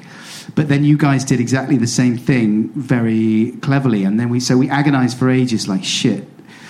where this is just going to be like a total rip off of Lee and Herring. Uh, what are we going to do? And I mean, it, it was, but then I think we, we, we talked to a few people, and it was one of those things where people just said, "Oh, don't worry." No one watches. But it was. I mean, we, we, we very much felt like sh- shit. We're just we're kind of ripping them off, really. Um, what we wanted to do, which I'm, what, what I wanted to do, but we weren't allowed to do in the end, was to use because I wanted to be so multi-layered that Fist of Fun. Yeah. That I wanted these to have Ceefax subtitles, which were dead said different things than the actual show. Yeah. I was prepared to go and write like completely different Ceefax subtitles in a completely different show. well, that was the thing that But they wouldn't let us do it. They said if we could, they would. There was a point where they said, "Well, you can only do it if you have the actual thing as well, because it won't be fair on people who are deaf." Right. To, to, it's sort of like a joke on the deaf if you just. but I kind of like the idea. But then it would just have been literally the whole screen would have been the real thing, and the fight would have been a bit too confusing, probably. Yes, I did a video called "Signing for the Deaf" um, with sort of mistranslations of, of what a, a signing guy was saying, and there was quite a few deaf people who were very irritated by it, Right. probably with good reason. But um, anyway, uh, no, we, we, were- we were very jealous, and, and uh, but we shared the same. We, we, we shared the same desire to, um, you know, make it as dense as possible. Yeah. You know, like uh, to, to cram as much stuff in as we could. Like we always loved the fact that The Simpsons had so many little jokes going on in the background, Yeah, yeah. And, and tiny little details and stuff. And I think we, we related to that the same way that Well, you we guys- just had one. So we got we just brought we've bought all of our stuff out on DVD eventually. It's available from GoFasterStripe.com. Good job. Uh, but we kind of did want to. Just, I mean, there was so much. We had way too much stuff. I think that was the problem with Fist of Fun in the end. Actually, that we Yeah, didn't, I mean- we couldn't fit it all in. It was all too long. We had to take loads of stuff out of it, and it didn't all fit. Well, you're your own worst enemy in, a lot of the time, aren't you? Uh, because it, it, it um, alienates a lot of people, I think, in the end. And we, I, I remember when Trigger Happy TV came out and did very well, me and Joe were sort of envious of, of his crossover success. But, and we sort of thought, fuck, you know, he's, he's had the guts to just, and this is not to damn with faint praise, but he's had the guts to do one thing really well. He's just done that one thing kind of over and over again in different ways. Yeah. And that is how you sort of engage with people's imagination and, and, and it gets inside their head and, and becomes a kind of popular meme, I suppose. Yeah. Whereas, but, but we never really could have done that. You know, we always wanted to just do uh, as many little complicated, stupid, prattish, obscure, in jokey things as we could. So, Oh well, didn't I didn't really like what you were doing. Uh, didn't, didn't really know you were now, did I? Just think you mess around with toys and stuff. I'm sure right? we bitched about each other Yeah, I uh, to to our own respect, perspe- respective partners at the time. I think it's kind of an odd thing because I think I the thing I actually we did really bitch about was the eleven o'clock show, which we really hated. Yeah. Why did you hate it? Just because it seemed so rubbish and late, and m- most of it, and the stuff that people remember was good, which was Ali G, and uh, which took me a little while to get into. And there was, you know, there, it was just Ali G, but, there, but it just, it What just about seemed, Ricky Gervais when he started? I didn't really it? see any of his stuff. I saw, I've seen like his chat. Was it a chat show he did first of all? Oh Was yeah, which part of wa- the that, that wasn't very good. But I remember some of the things that he did on the eleven o'clock show was sort of. But good. that was kind of later, wasn't it? That was sort of because they went. I think the thing we envied actually was just that the Channel Four got so behind it, the Yeah. eleven o'clock show, and B- the BBC really hated us and didn't get behind us, and we kind of got taken off the air and then reluctantly renewed. And even now, when we're trying to put the DVD out, they're kind of cutting things out of it, and so it's all it's all kind of you know they just didn't like us. Whereas the eleven o'clock show, just however bad it was. The Channel Four relentlessly put it out again and again and again until until it got good, or until bits of it got good. Well, so I think we envied that really. We had this thing that uh, called the Lame Pranksters that we used to do on our show on uh, like the last series that we did.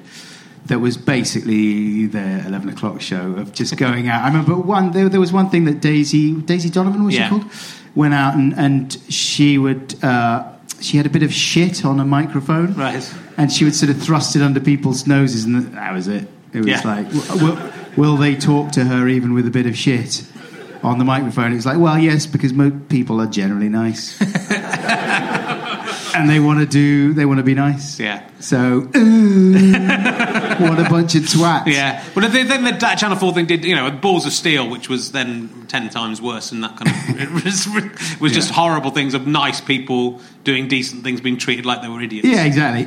Eh, you fucking moron! You fell for it. Yeah. And that was mainly about putting shit places, as far as I can remember. Anyway, people don't seem to like us having a go at terrible television. so let's let's stop doing that. Though, well, I think, I think the thing there was, you did those kind of you did some Well, it sounds- stunty things like that, I suppose. That were those in that area. The very Yeah. funny thing of the 50, eating the free twenty five percent. Twenty percent free. Yeah. yeah, that was good. Although uh, we weren't really cut out for it. You know, we were we were seeing all these things happening on TV elsewhere and thinking, shit, we should do that. That's what people like. Uh, but we weren't really good at it. You know, most of the time, if I was filming it, my hand was shaking so much that a lot of the footage was barely usable. I think there's even one bit where Joe actually steadies the camera and says, "Easy, man." And uh, I remember being quite annoyed about that. It's like, well, I'm fine, I'm cool, I'm totally cool. I go. I hate this. Uh, but that was that was a walk in the park compared to this thing called uh, "You Break It, You Pay for It" that we did, where yeah. we um, there was someone pointed out to us that some you know shops have signs that say "You break it, you pay for it," right? Uh, like if it's a china shop or knock something over, you have to pay for it. So we went to this shop in uh, in the Cut in uh, near Waterloo, if you know that, and um, China shop. And so we went in there with hammers, and we smashed up as many things as we could. While this uh, lady, like an old lady who was working there behind the counter, quaked with fear Yeah. and called the police. As you fucking would. If two wankers came into your shop with hammers and started smashing things up. And one of the wankers was filming it. We'd okayed it with the, with the manager of the shop, but the Nice. lady who was working there didn't know anything about it. Yeah, exactly. Oh. Poor woman was really upset and it was horrible. It was a horrific experience, and we knew it was going to be horrible before we did it. But we had we had like six minutes that we had to fill. We'd run out of toy movies or whatever. That was the thing. It it used to take us so long to do the toy movies that Yeah. the rest of the show we just had to do any old bollocks. and then. Um, so we did it. It was absolutely awful, and the cops turned up, and then uh, and, and this guy turned up as well. He was a friend of the manager or whatever, and he didn't know what was going on. He's like, "What the fuck are you doing? Fuck off! Get out! Fucking stop filming! I'll fucking smash that camera in your face, you twat!" And I was shitting my pants. And then the cops turn up, and, and then we had to say, I'm, uh, I'm so sorry, officers. Um, we're doing a t- uh, we're, we're, we're, we're doing a, a TV show, it's our yeah, com- comedy show for Channel Four, uh, Ad- Ad- Adam and Joe show. Really sorry. Um, it's, a, it's a prank. It's like a prank. For, it's, like, it's like a fun prank. Um, we had to sit there with the lady for hours and hours, and we went and we, we sort of bought everyone drinks afterwards and tried to say apologise, but it was You to horrific. write a, do you write a letter to her to apologise? Actually, we didn't, but we should have done. I mean, probably now she could sue. I would think, and uh, For she could reasonably trauma. sue. Yeah, for emotional distress with with good reason. It was awful. And after that, I just think. Um, and we, I mean, we didn't want to use it, but in the end, we literally had to use it because we didn't have enough stuff to go on the show. But I'm ashamed of it, you know, and uh, wish that we'd never done it.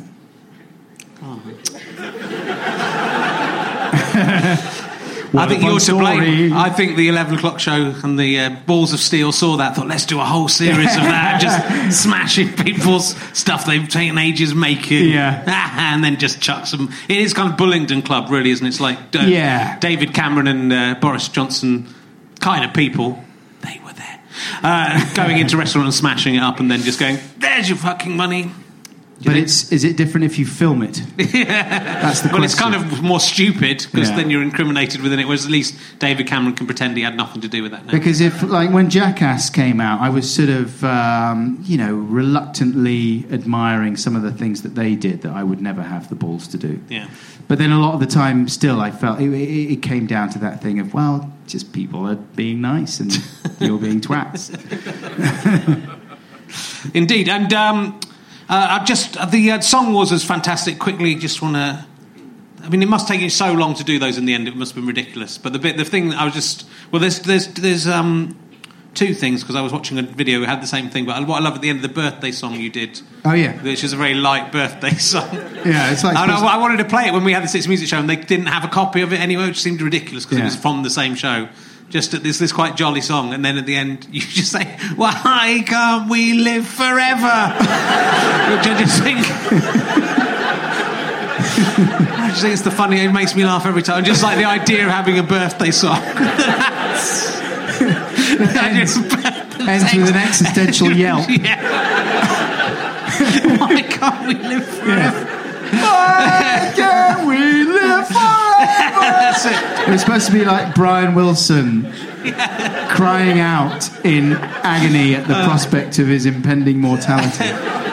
But they're just some- there are things that you can listen to. And a lot of the song was like that. It's like uh, Tim Minchin's song about um, which I talked to him about about the uh, song for Phil Daoust. Have you heard that? Where he does No. it? Oh man, I think I talked to him about it. But it's uh, it's about it's just about a bad review he got from Phil Daoust Oh, in the. Guardian, and then he wrote it three years later, and it's just this kind of full on.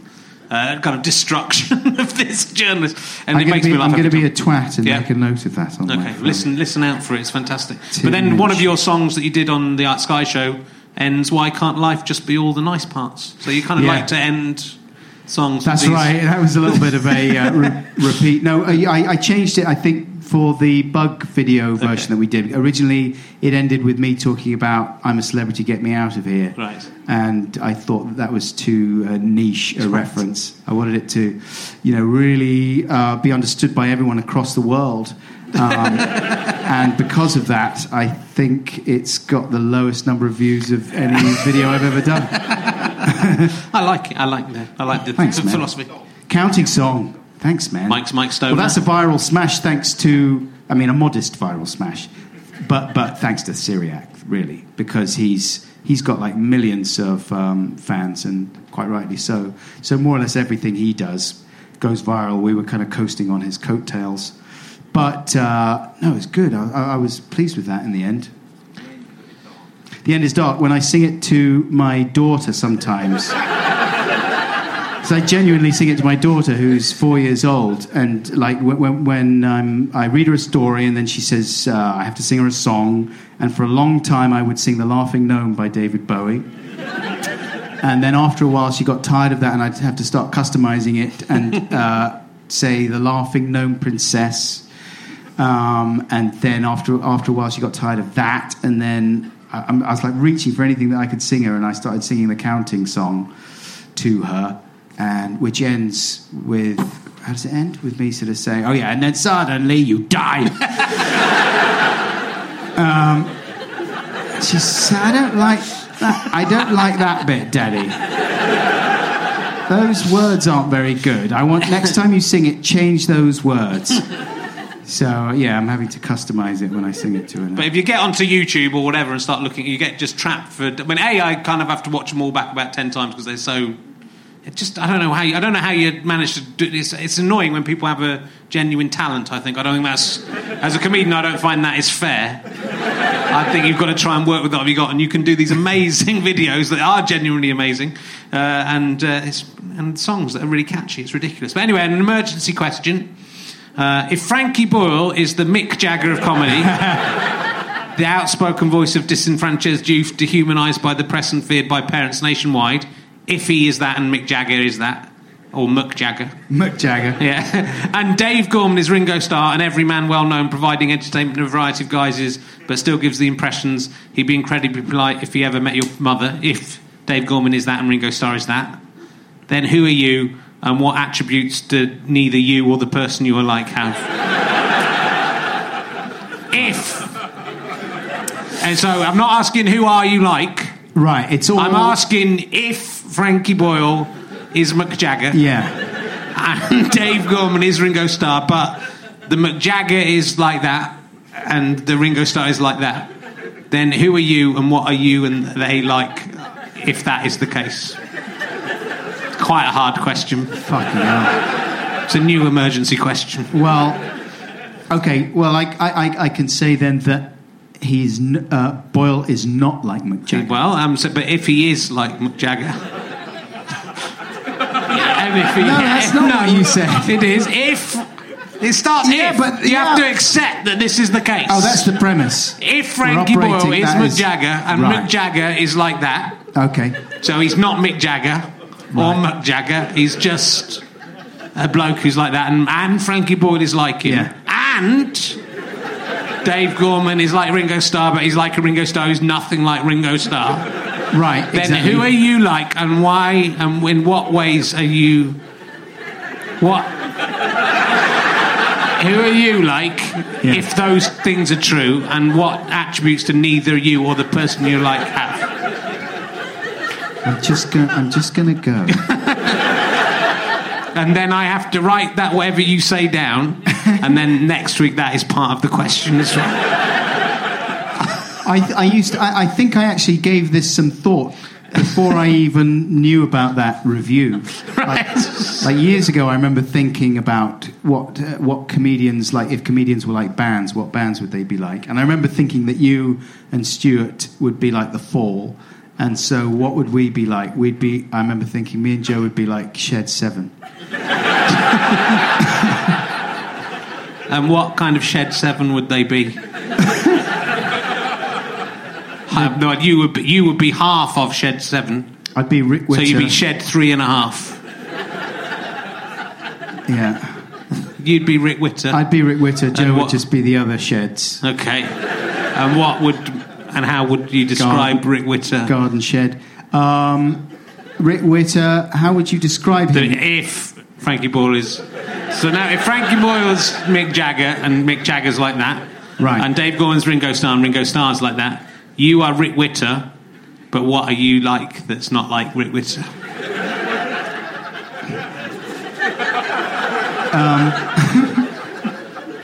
A If you say anything that is like Rick Witter, we'll have to start. If anything you say is recognisably something that Rick Witter is like, I don't know him that well, but if any, we will have to start again with a new person. So think very carefully about your next move. I'm, re- I'm ready. To, dark-skinned. handsome. That, yeah. I think it's all right if some of the things are because some of the things that Ringo Starr is like, Dave Gorman is a bit like. Yeah. So I think it's okay. I think it's okay if some of the. Th- I'm not saying you're handsome, Yeah. but it's okay if some of the things aren't you. But I don't think any of them can be things that you'd recognise. A sort of faded facsimile of something good. How about that? Faded. And would you be able to take that person home to meet your mother? Do you think, or would it, Um, yeah, because who yeah. you could introduce to your mother? Thank who, you. who you could introduce to your mother. Although your mother would probably say afterwards, "Who was that twat?" Okay, good. Nothing against Rick Witter. He's a very talented man. Well, no, it's not. This isn't. This is the. There's nothing to do this is the opposite. Exactly. What you're actually saying is you couldn't. Rick Exactly. Witter, you couldn't Exactly. introduce to your mum, and your That's mum right. wouldn't be able to say anything because she wouldn't have met him. I've got to write this down. So good. That will come, and Russell Howard will be asked about that, and so it will go on.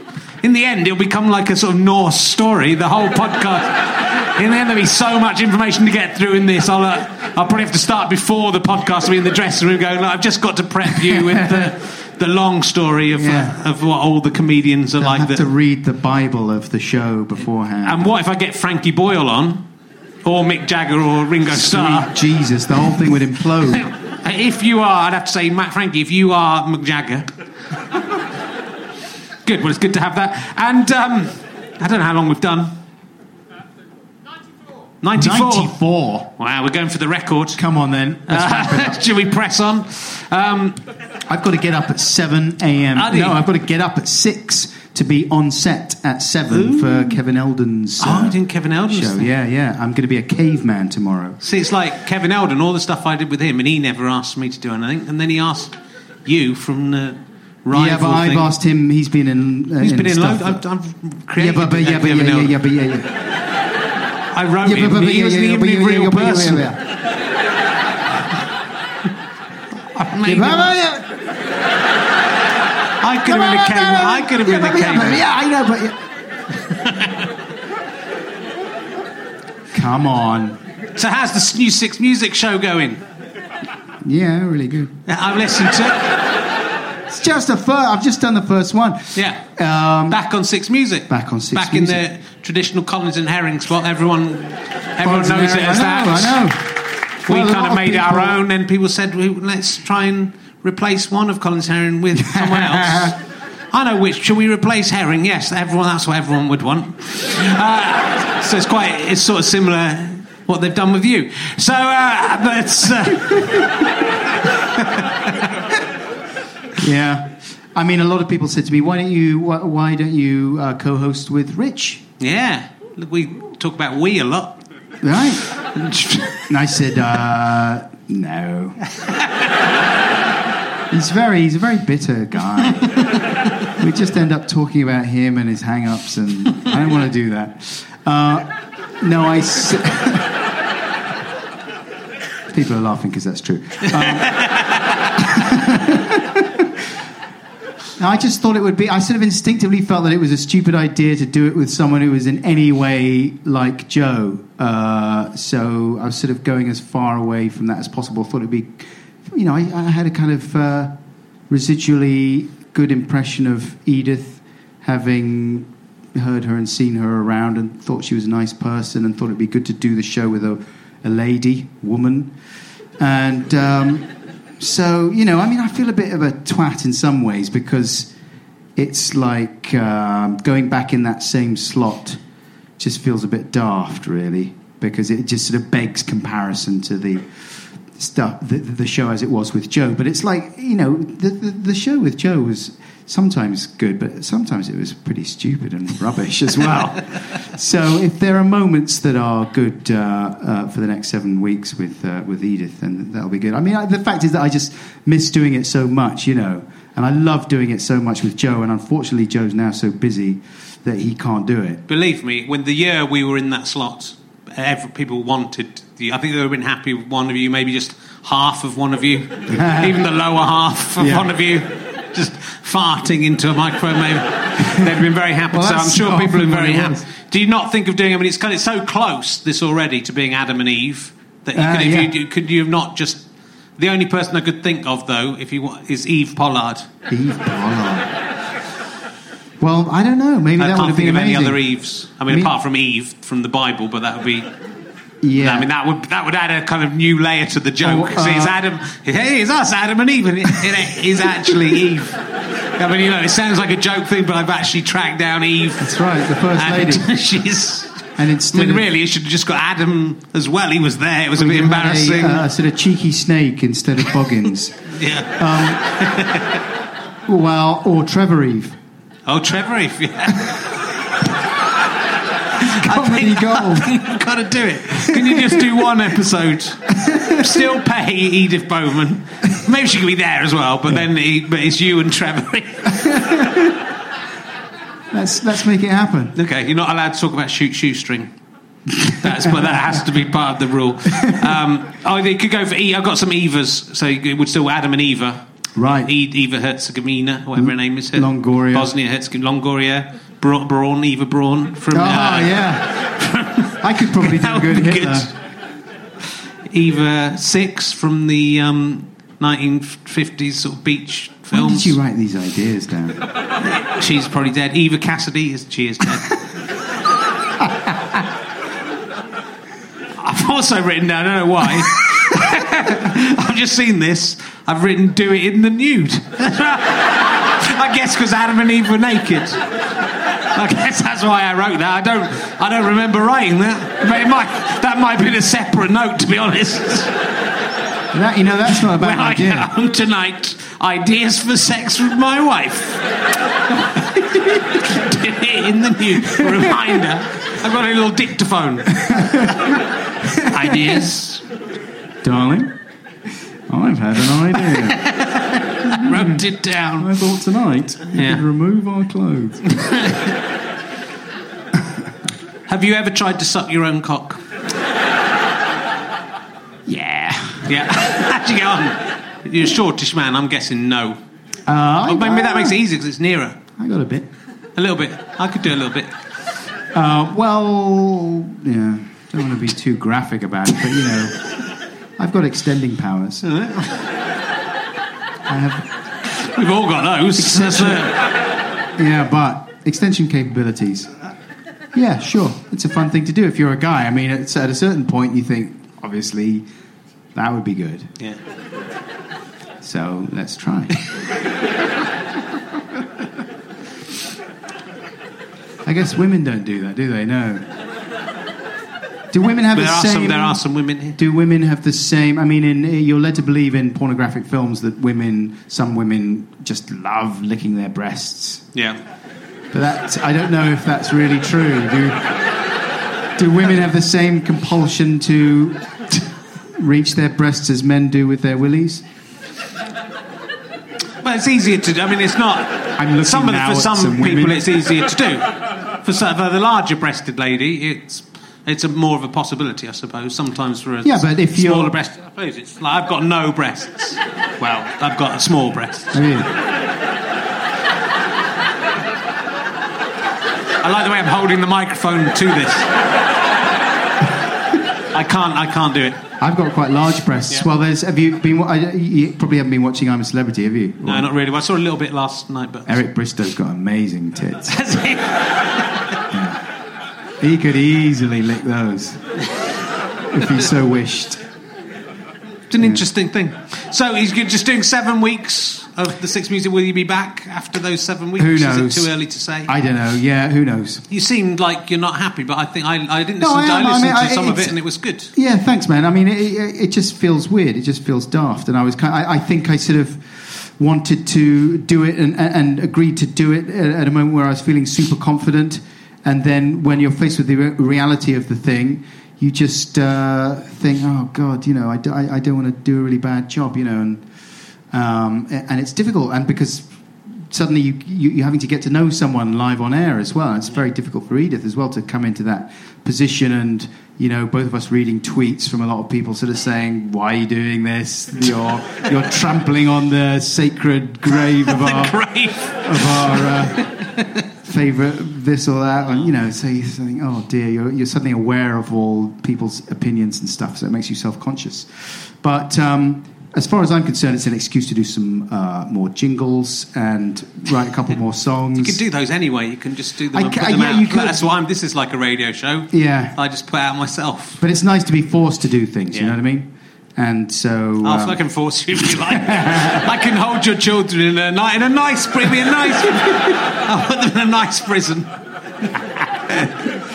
and then you, about I'll the nice release. I'll release one every time you do something that I consider to be of good enough. a good jingle. a good podcast jingle.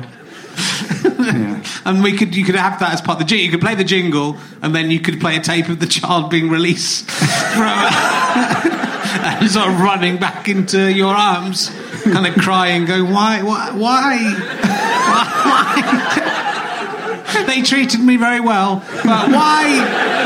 Why did you do that, Why did you do that, Go, well, I was trying to cut- listen, but then you could go, but listen to the jingle. Listen to the jingle. Come on, calm down. I'll sing you the counting song. It'll all be fun.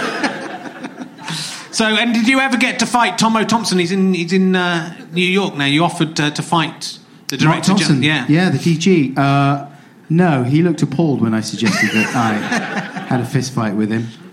And now, because the director generals of the BBC are all to blame for everything that happened in the 1970s of the BBC, exactly. if you went and punched him, I don't think there'd be a person in the land who wouldn't applaud you for what you've done. Who is the current director general? Is it you? There's no one now. I, can, I thought I might give it a go. We did apply, I think, to be the director general. Yeah. We applied for a few jobs when we were Lee and Herring. We definitely applied for the controller of Radio One, uh, and, uh, uh, but I think we did apply to be director general. But, No, uh, I never thought. I never thought Mark Thompson though to No. uh, answer your question. Deserves it, I reckon. I think. It Yeah, I mean, the bottom line was that he was very happy to see Six Music closed down, and sort of grudgingly allowed it to remain open when there was a sufficient weight of public outcry. Uh, so yeah, I would have, I would have uh, very happily scrapped with him. There should be, I think, there should be more. You know, that's how things should be settled in general. It'd have been great if that had been the way it had been decided. If Mark Thompson could beat you at a fight, Yeah. then Six Music would be would actually have ended. Yeah, but exactly. if you beat him, That's right. Yeah. A really pathetic girly fight with a lot of scratching Yeah. and slapping. I think we should still do it. Let's put let's put six music on the line, even though he's nothing to do with it. Fly me out to New York. The New, you're working on the New York Times. It- you could do a fight where it's the New York Times versus Six Music. Whoever wins the fight, their thing survives. Right, and the other one has to You could take. I mean, the New York Times will close down. It's a newspaper.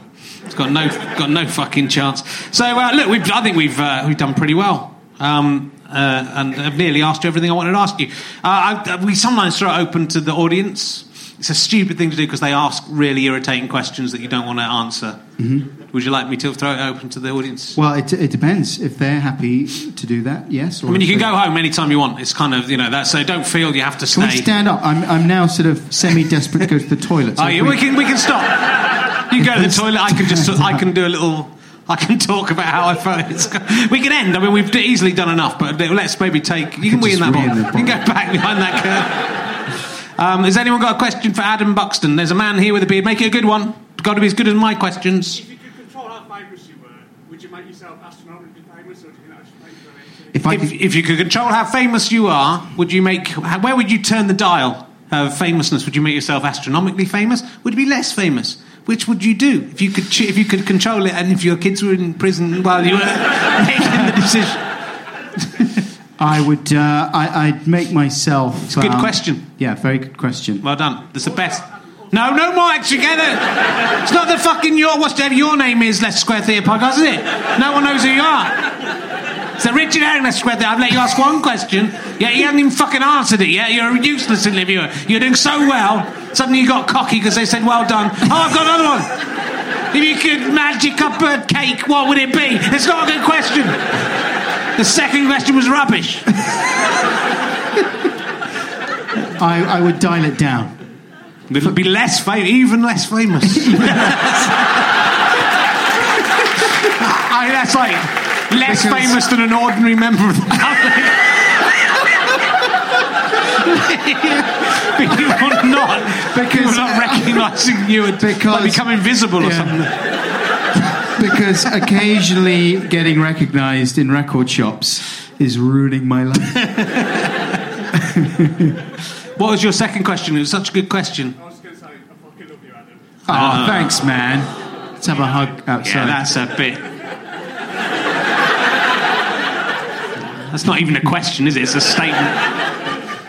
He loves you, though. That's nice. He fucking well. He's done well. Has anyone else got a question for Adam Buxton before you? Remember, the longer we can keep this going, the more uncomfortable he becomes. As his bladder, the pressure on his bladder, and the answers might become more With interesting. the best will in the world, they must be desperate to uh, yeah, they must go be. and have a drink. Mary Jane, Can you tell us your favourite Radiohead anecdote? can you tell us your favourite Radiohead anecdote?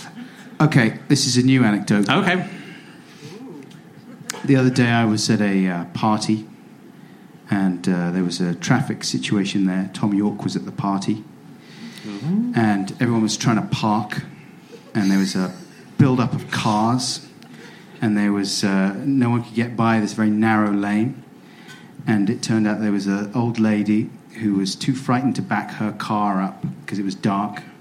So I got out and I helped her back her car right down the lane so everyone could get by. But uh, Tom didn't realize that I was trying to help. and I had apparently not left enough passing room where I left this lady's car. And he fucking went mental at me. Adam, no one can get by. Fucking hell! he was genuinely pissed off, Wow. and I nearly cried. A, because I was so humiliated and, and felt such a keen sense of injustice that I was being so chivalrous to help this lady, and now I was being shouted at by one of my heroes. Uh, and B, because it was just a generally embarrassing situation. embarrassing. That's what happens. And uh, so. Uh, They yeah. say never meet your heroes, but they also say never try and help your heroes out in a parking in a parking situation, in an incredibly stressful parking situation. Cool. Very good. I think just one more question just before. Surely not. Just one more question. I think there's a person over there, humanoid over there. I can't see. the- I think it's a lady. Hello. How are you doing? I'll have to repeat the question. Shout it out though. Um, you played a superhero on TV. If you had an actual superpower, Ooh, that's like a proper When- when fucking did I question. play a It's- superhero on it's like fucking Michael Parkinson's in it. you played a superhero on TV. Apparently, In you no weren't that. heroics. Sweet Christ, I'd forgotten that even happened. and also in the in your face, uh, you're a superhero. Yes, sounds like a superhero. Um, you, what would be your superpower in real life if you could have a superpower? What, what do you think? I would be Key Wallow. My superpower would be the ability to lo- locate keys and wallets. Ah. Very good. Well, thank you very much. I think we'll let you go to the loo. We've, had, a, we've had a nice long time. Thanks, man. It's gone on ages, and it's like being in Vietnam or something, isn't it? Under the lights It's as well. really hot. The back of my head is. I've touched my hair. and It's like I'm. It's burning. Like, I wish. I, I wish. I'm glad you chose the sun cream. We can use that now. I know you didn't. You chose the hand. Uh, so. Um, uh, thank you to Adam Buxton. Our next, uh, we got two weeks, and then uh, Russell Howard on the third of December for the final one of these. Uh, there's still a few tickets for the left for that one, so do come along and support this if you can. Uh, do support us by this is free for you at home, so do buy some of our stuff. But for the moment, will you please give it up for the incredible Adam Buxton? Count Thanks for having me. Thank